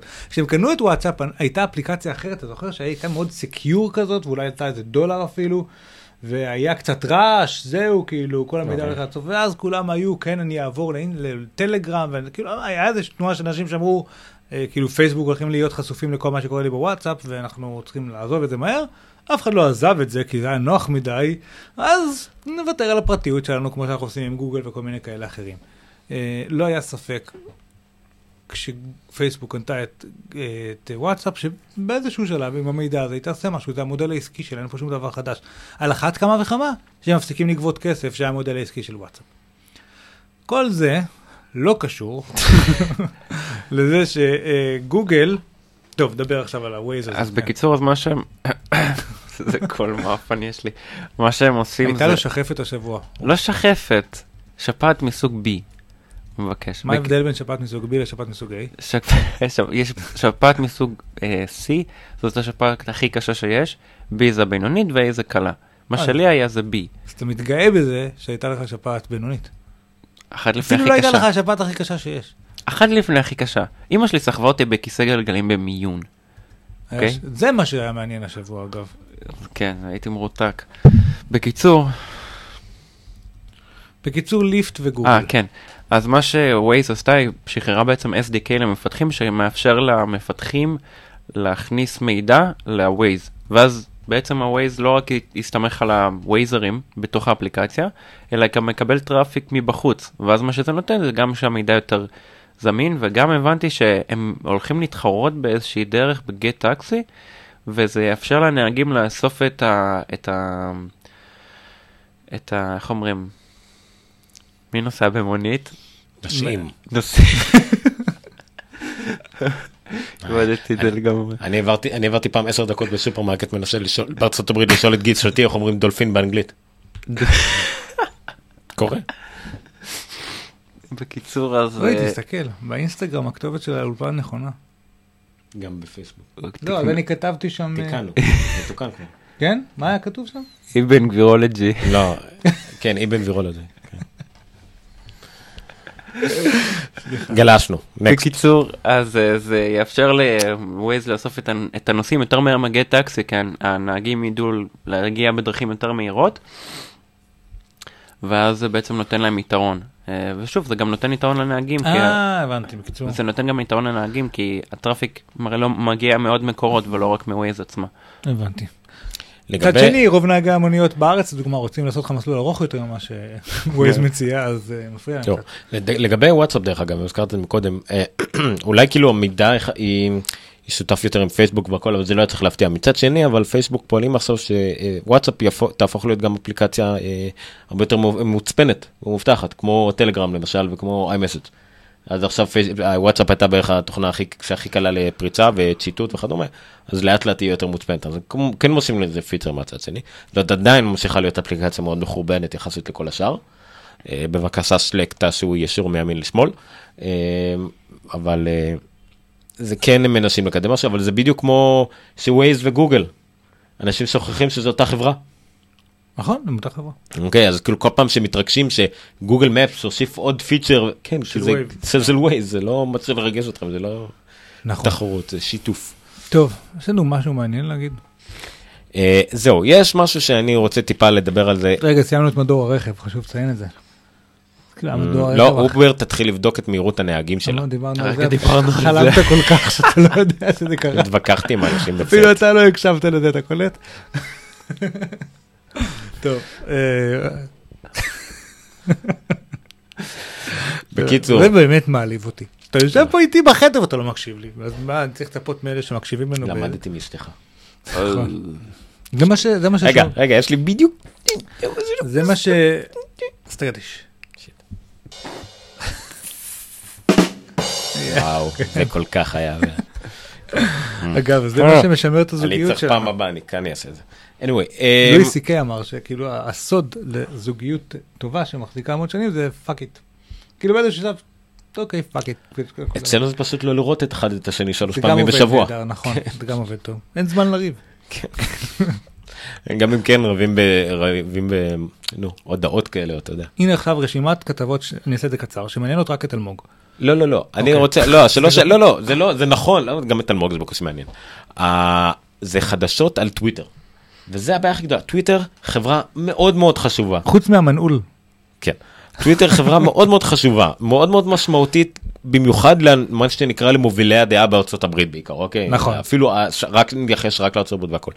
אבל היא כל כך לא מעניינת אותנו, כי היא כל כך שולית בישראל. אבל אני התכתבתי עם ג'יבל קרמי מנסור היום. נכון, ויצא לי גם כמה פעמים. אבל זה כל כך, כאילו לא יודעים איך להשתמש בזה, כל כך ספורדי. הגבתי לו על משהו שהוא כתב לפני 20 יום. כן, אבל רק היום... נכון, מישהו...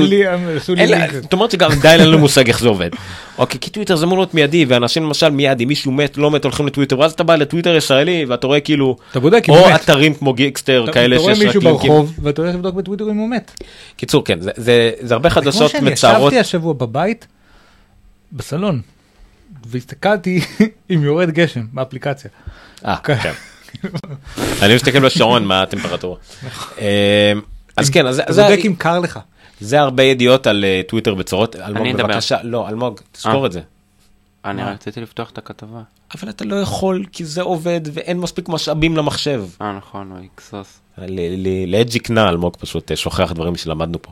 קיצור, טוויטר לא נדבר על זה, פשוט טוויטר, אני רק רוצה לדבר על העיקרון, שזה חברה כל כך חשובה. רגע, אבל חבל, זו כתבה באמת טובה.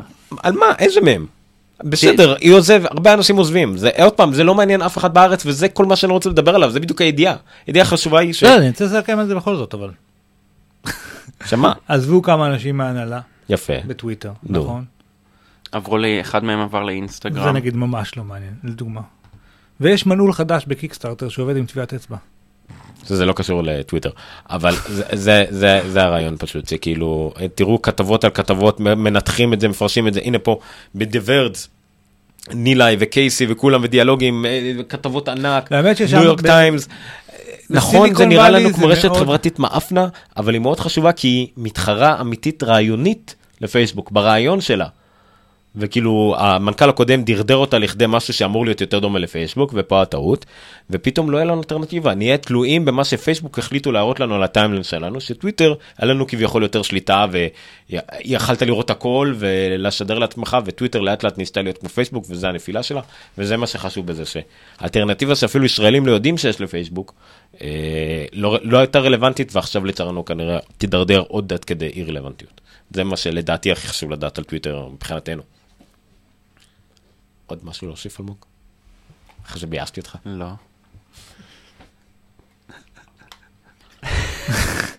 כן. זה נשמע הרבה פחות טוב בגרשת האודיו, כל הנשימות האלה שלך, רק שתדע. טוויטר היא רשת טובה. היא, שוב, נכון, אתה צודק שבארץ לא מספיק יודעים להשתמש בה, אבל יש לה כוח שאין ברשתות אחרות. המיידיות. זה לא רק המיידיות, המיידיות יש דווקא ברובן. המיידיות, האישיות. אני יכול לפנות לכל בן אדם ולהתחיל לדבר איתו, ככה כאילו. פחות או יותר, כן, אבל גם העובדה שאנשים אומרים שם דברים יותר אישיים. אנשים, הרבה מהאנשים שאני מעריך. אומרים דברים אישיים, אבל בצורה פומבית בעולם. כן, אישיים ברמה של כאילו, הרבה מהכתבים ובלוגרים שאני מעריך למשל והכל, אין להם פייסבוק, אין לי דרך לעקוב לכם בפייסבוק, מדי פעם כתבות בפודקאסטים, ואז אני רואה אותם מדברים בפודקאסטים על, כן, היה לי שיחה, נהיה לנו דיון מעניין הזה בטוויטר, וזה נראה לי לא נתפס, כאילו לעשות דיון מעניין, כן, ברור שמה שיחות, אם אתה מצליח לתפוס את זה, זה מרתק, אבל אני נראה לי, חליתי במחלה שאני תמיד חולה בה, זו עובדה שהצטרף לי טוויטר, סבבה, בואו נצרף את כולם, יש לי 600 אנשים שאני עוקב לכם בטוויטר, אין לי שום סיכוי לעקוב אחרי זה. וזה מבאש, כאילו שאני בא לקרוא סבבה, בואו נעבור אחורה מה היה, ואם אני מספיק מחצי יום, לא נכנסתי לטוויטר, יש לי כאילו, אני מרגיש כאילו פספסתי המון, וכבר טוב, אז אין טעם להשלים. אבל אומר לך, כשאתה נכנס, אומר לך, הנה מה שפספסת במהלך היום, ודווקא דברים שאתה כן בדרך כלל... זה אם אתה נכנס לטוויטר האפליקציה, אבל אז זה הופך להיות פייסבוק, וזה לא מעניין אותי. בסדר, טוויטר, אני לא משתמש בטוויטר, אני משתמש בטוויטבוט ובכל האחרים, שזה החוויה יותר תאורה של טוויטר, לא מה שטוויטר החליטו. אני דווקא משתמש בטוויטר, חסר לי המומנס הזה, איך שמה, איך קוראים לזה? מה? כן. כאילו אין את זה אצלי. אבל... אתה יכול להחליף כאילו. מה? להחליף בין אחד מאלה שלמטה שיהפוך להיות מומנס. אולי אני אעשה את זה, אבל אני מוצא את זה תראה, אני לא צורך חדשות, אמרתי לך, אני לא נכנס יותר לוויינט, אני לא שומע רדיו אם יש בו דיבור, זה לא משנה על מה הדיבור, אני מעביר תחנה. זה יכול להיות פרסומת, זה יכול להיות רעיון, אני לא יכול לשמוע את הדיבורים, בטח לא חדשות. ולכן אני צריך את עיקר החדשות שלי דרך טוויטר, פייסבוק וכאלה. זה נכון שהחדשות מוטות לפי תחומי העניין שאני בחרתי לצרוך בהם חדשות. אבל רוב הדברים הדרמטיים באמת שקורים במדינה מגיעים אליי די מהר, הרבה פעמים לפני שהם מגיעים לחדשות. שוב, זה הרבה תלוי במי אתה עוקב, וגם אתה רואה שם הדברים. הנה, לעקוב אחרי שיבל קרמי, אני חושב שתחלתי לעקוב אחר כך, אחריו, כי ראיתי את הדברים האחרונים שפרסם בטוויטר, וזה מעניין. לפעמים זה פתאום איזה כתב שהוא בסך הכל, פתאום הוא השתתף במסיבת עיתונאים שלא מעניין את אף אחד. אמיתי זיו למשל, שהוא כתב תקשורת של... לא זוכר של מי, סליחה. לפעמים הוא כותב דברים שלא כל כך מעניינים אותו ומרגישים, שזה טכנולוגיה הארדקור נגיד, אבל כשמדבר על תקשורת ושעות תקשורת בארץ, אני רואה את הטוויטים שלו מתוך איזה מסיבת עיתונאים, זה מגניב, הוא רואה, כי זה מה שהוא מרגיש או שומע באותו רגע. נכון. ואחרי זה בכתבה, זה מחובש, ערוך, ולך תדע מה השפיע על זה. אז זה כן, זה מרתק, אבל למצוא מה לעקוב אחרי זה, במיוחד בארץ שלא ברור מי כן מלא. אז אני אף פעם... מהציוץ הזה עם קרמי מנשור ועם עידו קנן, למשל פתאום שעידו קנן נתן לו שתי שמות של אנשים, אז כאילו, וואו, הנה, הוספתי אותם למה שקרש לי Tech People List, אז אתה יכול גם להצטרף אליה, כאילו, לעקוב אחריה. ואוקיי, שבא עוד כמה ישראלים פתאום הרמה של אמריקאים, אולי, הנה עוד כמה ישראלים שינו לי זווית על הארץ שחסר. נכון. אני כן רוצה לומר שבסוף יש פה... הוא כלי טוב, בקיצור, טוויטר הזה, הוא מאוד מיידי, ובגלל שאני צורך ככה את החדשות, אני לא מנסה כמוך להגיע לדעת את כל מה שקרה עכשיו אחורה. נכון, עניין של אופי. אתה יודע, יש לי 5 דקות, מתחיל דף, אני משתמש בו קצת כמו שאני משתמש בפייסבוק, אני מחפש פוסט מעניין, צריך לקרוא, מחפש פוסט מעניין. אם יש משהו שהוא טרנדינג, הרבה פעמים זה כן צף. ואם יש משהו שהוא, לא יודע, אבל בדרך כלל אני לא מחפש את החדשות, אני מחפש את המעניין. את האנשים שמייצרים תכנים מעניינים, החלק מהכיף באמת בטוויטר זה שאני כבר לא מסוגל לקרוא, לצערי הרב, כן? לא מסוגל לקרוא פוסטים מאוד מאוד ארוכים, והרבה פעמים... חכה, אולי לא אין לך ברירה, מהטוויטים הוא יכול להיות יהיו 10,000 תווים. כן. זה נוראי. ואז יקום לו אחד אחר עם 40 תווים. אבל... זה יפה שזה יחזיק מעמד עד עכשיו, המגבלה של SMS, כאילו. כן. זה יחזיק עד עכשיו. לזה אני בעיקר משתמש, זאת אומרת, לחפש כמו תוכן מעניין כדי להעביר את הזמן כזה, אתה יודע. ובדרך, פעמים יש חדשות, פעמים יש אנשים מעניינים, אבל זה נחמד. כאילו יש תחושה, אתה יודע מה יש שם תחושה? זה נשמע קצת מוזר. שסוג של כולם שווים. באמת, אתה יכול להתכתב פה עם מרק אנדריסן ועם דונלד טראמפ, אתה יכול לריב עם אנשים מ-SNL, ואתה יכול לדבר עם... הכל תלוי כמובן במידת המעורבות שלהם. לא, נכון, נכון, נכון. באחד הרגעים הראשונים שלי בטוויטר, קווין סמית, ציטט אותי, כאילו, החזיר לי תשובה עם איזו בדיחה גם על אי שלום או משהו כזה, אני לא זוכר מה. זה מגניב, כאילו, אוקיי. לפעמים פתאום גרובר או שירקיוזה פתאום עשו איזה ריטוי, זה בסדר, זה מגניב.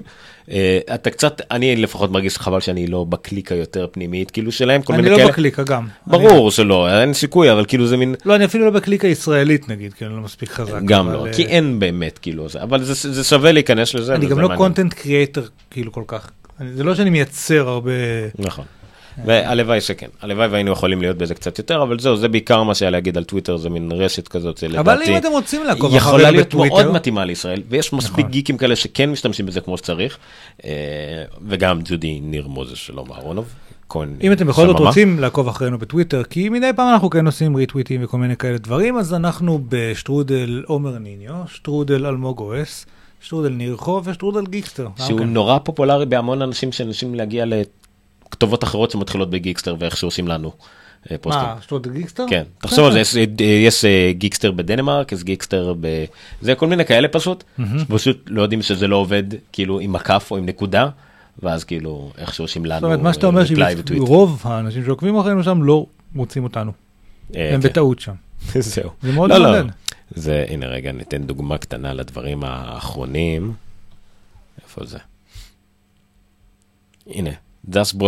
מישהו שפרשם על איזה גיקסטר אינק, משהו, איזו אפליקציה לקעקועים, כן, והוא החליט פשוט תייג אותנו במקום שהוא נשאר משהו אחר, כאילו, לגיקסטר אינק שלהגיע.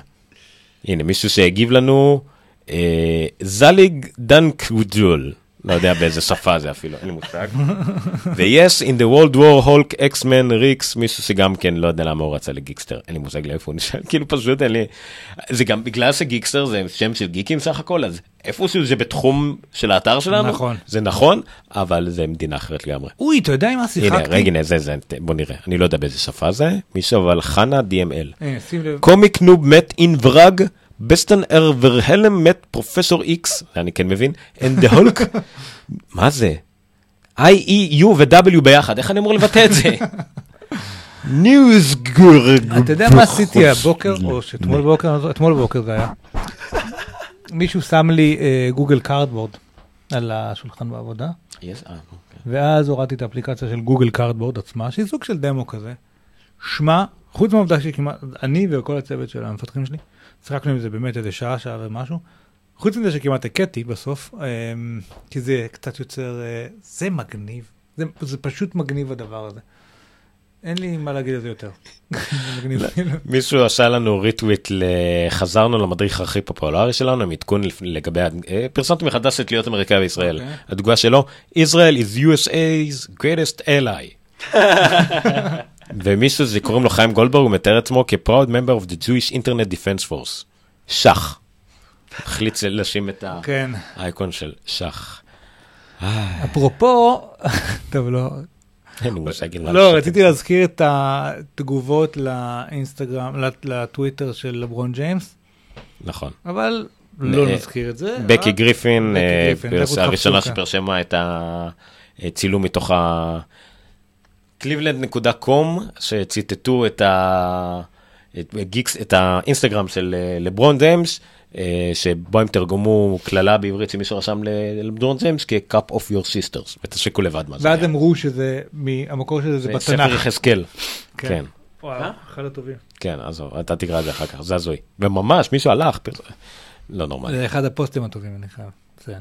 יפ. אפשר להרוז את הערב הזה? מה? כן. שחייבים לדבר. צריך להוציא את הכלבה. מקבל התראות, אל תשכח לו את זה. בסדר, לא אשכח לו את זה. המנעול, לא נדבר. קריאה, קריאה לשבת, מה שנקרא, למרות שיום רביעי היום. קיקסטארטר, אנחנו אוהבים לדבר על קיקסטארטר בסך הכל. לצערנו יש הרבה פרויקטים שנכשלים בקיקסטארטר. לא מזמן היה פרויקט שנכשל באופן עצום. זה גם מאוד גרוע בקיקסטארטר? דואר ישראל. גם זה גרוע בקיקסטארטר. אני, כשזה מגיע למצב ששוב משהו נשלח לי, סבבה, תתעכבו עוד שבועיים. אני מחכה לקוין. מתי עבדתי בדיגיטל? לפני כמעט שנתיים. כן, כמעט שנתיים בדיוק. והזמנתי את זה אחרי שהייתי שנה, לפני 3 שנים. מימנתי בקיקסטארטר את קוין. עוד לא קיבלתי את זה. ואני יכלתי לקבל את הכסף חזקה. יכלתי לקבל את הכסף חזרה. אמרתי, לא, אני אחכה. אני מאמין בפרויקט הזה. בינתיים כל ארצות הברית... עבר חוק לשינוי כל כרטיס האשראי, זה כבר לא רלוונטי. באירופה זה מלכתחילה בכל שיהיה רלוונטי. בארץ אף אחד לא יאמין לי בכלל שאני אבוא לשלם עם הדבר הזה, ועדיין אני מאמין. אבל איזה אחלה סרטון עשה להם אדם... כן, לסגור, כן, הכל. בקיצור, פרויקט בשם זאנו של איזה דרויד כזה, כן, תראה את זה. יפה, גייש מיליונים, היה אמור לשלוח לאנשים, נכשל בצורה מזה. מה יש לי חשל בדרון? זה כבר עשו את זה כולם. מעולם לא טס. מעולם לא אמרי. מה היה הפרויקט בכלל? זה, הנה, רחפון קטן. דרון, כאילו? הם הגישו $3.2 מיליון, והם ביקשו $282,000. בקיצור, לא פחות ולא יותר, קיקסטארטר. לקחו כתב של, שכחתי של מי? לא, לקחו מישהו ממש חוקר פרטי, כתב עיתונות, כן, מרק הרס, עיתונאי, כדי לחקור את זה. הוא פרשם במדיום, פוסט של... יופי, לא יודע כמה, בוא נראה, סתם בוא נגלול. המון מילים, אני חושב שזה משהו כמו איזה 10,000 או 15,000 מילים. תחקיר מלא. אין לזה, ה-TLDR של זה, זה היה 3 עמודים. מה הוא אומר? בקיצור, הם קפצו מעל הפופיק, הלכו לפרודקשן לפני שעשו פרוטוטייפ, הציגו סרטון מטעה שאפילו לא מראה את זה טס, וגם בתערוכות הם עשו מין זוויות לא הגיוניות, קיקסטר עצמם אחרים שלא בדקו את זה מספיק ולא ביטחו, קיצור, ממש כאילו, וקיקסטר עצמם, כאילו לקחו את זה עליהם, פרשמו את זה, כן, לא קיקסטארטר, זה פרויקט אחר לגמרי, זה בסוד כרגע. בטר טוב הפרויקט. כן, במיוחד זה הרגע. קיקסטארטר. תרשום איפה הוא ורובר. קיצור, שיט, אל תשדרו את זה. אז כן, זה מרשים מאוד שהם לקחו את זה על עצמם, וממש ארוך לכל מי שמעניין אותו פרויקטי מימון המון, זה ממש מרתק. והיה עוד משהו קטן שרציתי כביכול לדבר עליו. לא, כן. גוגל פיקסל סי, זוכר שיצא כזה דבר? רואים שכרום ל-iOS עבר שידרוג משמעותי. גוגל פיקסל סי, מכיר? זוכר? רגע, נשאר בדרמה, אנחנו לא יודעים אם ניר מכיר או לא, כי הוא הלך לחבות את הזעקה, איזה מתח. נחכה קצת, תחזור? לא, לא נחכה קצת. זה קורה כל פרק ב-11:30. 11:48. למה דווקא ב-48? אצלי מופיע 12:03. אתה בעתיד, אלמוג, אתה בעתיד. בקיצור, הפיקסל C זה... וואו, אני כבר שפקתי לשכוח מה זה אומר בדיוק. אוקיי. זה טאבלט, שוק של טאבלט, לפטופ מוזר כזה שמריץ, כמו, זה כרומבוק שמריץ אנדרואיד. השד יודע למה, אבל זה כרומבוק שמריץ אנדרואיד. וואו, רגע, שנייה, שלחו לי בזמן שאני הולך למישהו שעשה לזה TLDR לפנים בערך, דרינג פיירבול כמובן. אז אננטק, שתמיד עושים סקירות של עמודים על עמודים וקטגוריות והכל, הכל, הכל, כדי לזכור דברים למוות, הם עושים ביקורות על המעבדים וכל מה שקשור לזה, אז הפעם הם שקרו את הפיקסל C, אני מנסה למצוא, סליחה, שאתם צריכים להקשיב לעצמי, מחפש את זה. זה היה מזמן. הנה. למשל, הם אומרים על ה-pins to zoom, סליחה שאני אגיד את זה באנגלית. The pins to zoom implementation on Android has always been quite poor, with the zooming not tracking well with the user's actual pinching motion. In this case, the problem is also that the zoom animation just has an incredibly low frame rate at times, to the point where it's like watching a slideshow. It's honestly shocking to see that issues on a device designed by Google, running software designed by Google. קיצור, הפינס טו זום, דבר שאנחנו מכירים מהאייפון הראשון, ותמיד עבד חלה, כאילו חלק מהראות של טיפ זום, זה חייב לעבוד ב-60 פריימים לשנייה, לא משנה מה, זה והסקרולינג. ועל הפיקסל C, שזה מוצר עילית של גוגל, שמיוצר על ידי גוגל, עם תוכנה של גוגל, מצליח לזייף עד כדי כך שהם אומרים שזה כמו סליידס, או כמו מצגת תמונות פשוט מקרטע. אז מי שמעניין אותו התחום הזה, לקרוא את כל סקירה של אנטקס, הם הכי לא משוחדים בעולם. אלה שכן אהבו את אפל, שניים הכותבים שלהם, הלכו לעבוד באפל, דרך אגב, נשארו אחרים. אז זאת בהחלט ביקורת לא משוחדת על חומרה, ושילוב של חומרה ותוכנה. קיצור, פיקסל C לא. It's a no.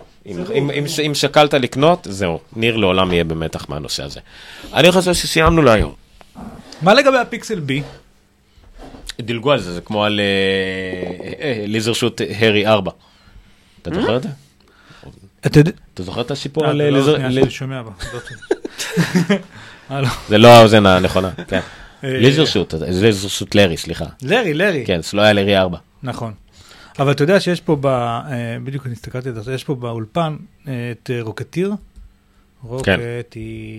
לא משנה, רוקטיר מובי. כן, לא, אז לא המובי, היה לי את המשחק. מה זה רוקטיר? ואני, האמת, לא זוכר על מה הסרט, ואני לא זוכר גם על מה המשחק.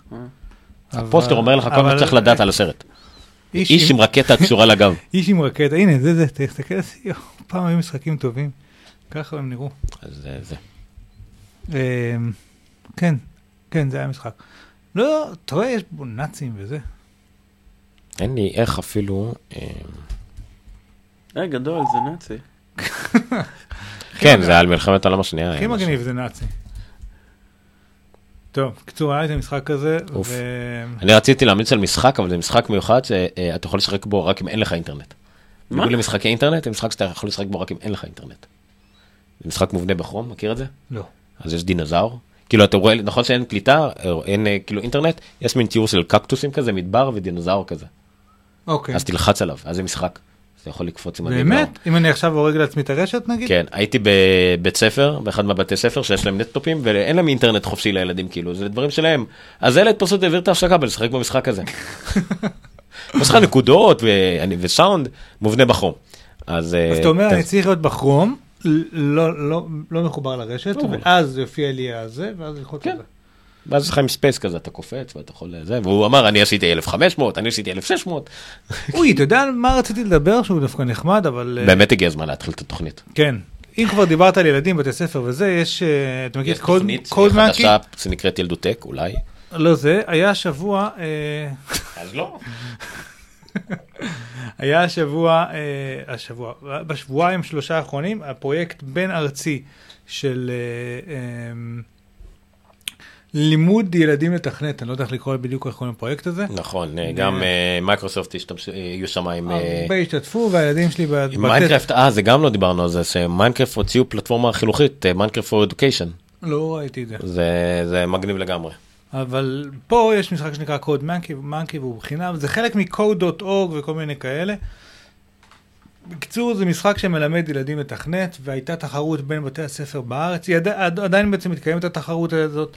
ועשו אצל הילדים בבית ספר, כמו הקטון, אתה יודע, כל הילדים הביאו לפטופים, עכשיו מדבר לך על כיתה ג' ד', כל הילדים הביאו לפטופים, וישבו, והיו צריכים לעבור כמה שיותר שלבים, והבתי הספר נדעו לפי כמה שיותר כוכבים, סופר מגניב, וממש כיף לי לראות שכאילו היום ללמוד תכנות, זה דבר בסיסי, כמו ללמוד, לא יודע, צרפתית או ערבית שהיה בגילנו, זה פשוט עוד שפה שאתה לומד, וברור כמה משמעותי המקום שלה במערכת החינוך, אני שמח לראות שאנחנו, גם אנחנו, בארצנו הקטנטונת כבר שם.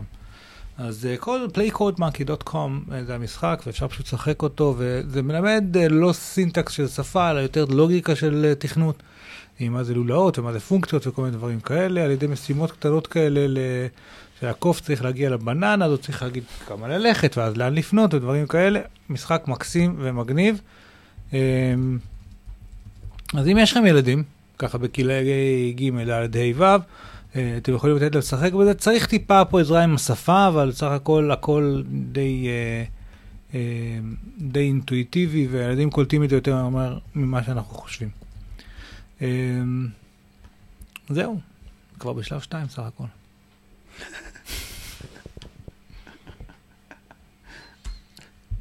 צריך לשחק. 15 עכשיו. שחק. אוסטרן. יש לוגו? לוגו? שפה לוגו? כן. וואה. הייתי בחוג קטנת מחשבים, שלימדו אותנו לוגו. לא הבנתי את זה. בבייסיק היה 10, print, new, הייתי טיפה אחרי, 20, go to 10. ואז הוא מדפיס לך את זה. כן. הייתי על הבן לבן כזה, נפלתי בדיוק איפה שהיה הכי טוב, לא טוב לגדול כי אם אהבת מחשבים. לפני כן היית בייסיק, אחרי זה כבר התחלת עם כל ה-C והפשקל, ואני נפלתי על לוגו. אז זה לא באמת למדתי מזה כלום. קיצור, שליחה, הנה, הקול שלי מתחיל לאבד, אלמוג חוזר הביתה למות, וניר חוזר לשלושה ילדים, שזה כמעט כמו... סוג של מוות. כן. זה אם אני לא אמות ממה שאלמוג ידביק אותי בדרך באוטו. מה? מהגלידה שחלקתם. לא חלקנו? לא חלקנו. בסדר, נו, אל תרשו את הבדיחה. זהו. לא מצחיק. לא מצחיק. לא צוחקים על זה. חלב שנשפח. גלידה שנזרקה. אוקיי, אז זה היה נונקאסט. פרק. שוב לא פעם. בוא נשאם בהתנסות. התחלנו בהתנסות. הנונקאסט 131, סטודל גיקסטר. גיקסטר בפייסבוק, שזה המקום הכי טוב למצוא ולהתעדכן. סטודל ניר חו, סטודל עומר ניניו, סטודל אלמוג אוהס, אבל תנסו, אין טוויטר בצבא. מה לעשות? ותאזינו לנו, תבדקו את פרק 129, שהיה בו את ילדותק, משהו כמו חצי שעה 40 דקות שיחה על הורים, ילדים וטכנולוגיה, לתוכנית שיש 30 דקות, ונשמח לשמוע מה דעתכם עליה. תודה רבה. אני חשבתי לקרוא לחלק הזה שאחרי הטינג, ובו אנחנו נשאר לדבר עוד קצת, פוסט מורטם. הולם, לא? הולם. תלוי אם אנחנו מתים בו. מה זה משנה? אנחנו בכל מצב רוצים למות. זה מספיק טוב כדי לקרוא לזה פוסט. לא, לא, לא, דברו בשם עצמכם. אתה הולך לצבא, זה היינו אח. זה אחד שחרר בסיכוי למות, הולך לצבא. כן. מצב שאין לי לנו 10 שעון נהיגה, או לא עדיין אין. אני בדיוק עובד על זה, רק שתדעו. למה? אתה הולך לצבא. אפשר להמשיך את זה כל הלילה. אני לא מבין את זה. טוב, תודה רב למי שנשאר אפילו... נוגע לניידת. כן, למי שאפילו נשאר לשטויות שאחריה. מה? נוגע לניידת. נהג אמול הזה שווה בצבא. הוא יהיה די-ג'יי דיסקו מנייק. אתה רואה את השחפת? על השחפת לא דיברתי. עד לפה החיידקים באים. זיימת את האולפן. דרך אגב, אנחנו באולפן The Hive Pro, אנחנו צריכים להגיד את זה, אולפן לגרפיקה, אנימציה, 3D, App Store FX, כל הדברים האלה. חפשו אותם בפייסבוק, אנחנו תייגנו אותם שם במקום בו אנחנו מקליטים. אלמוג, מת, ניר פה, אני פה, לילה טוב, וסטופ סטרימינג. אוקיי.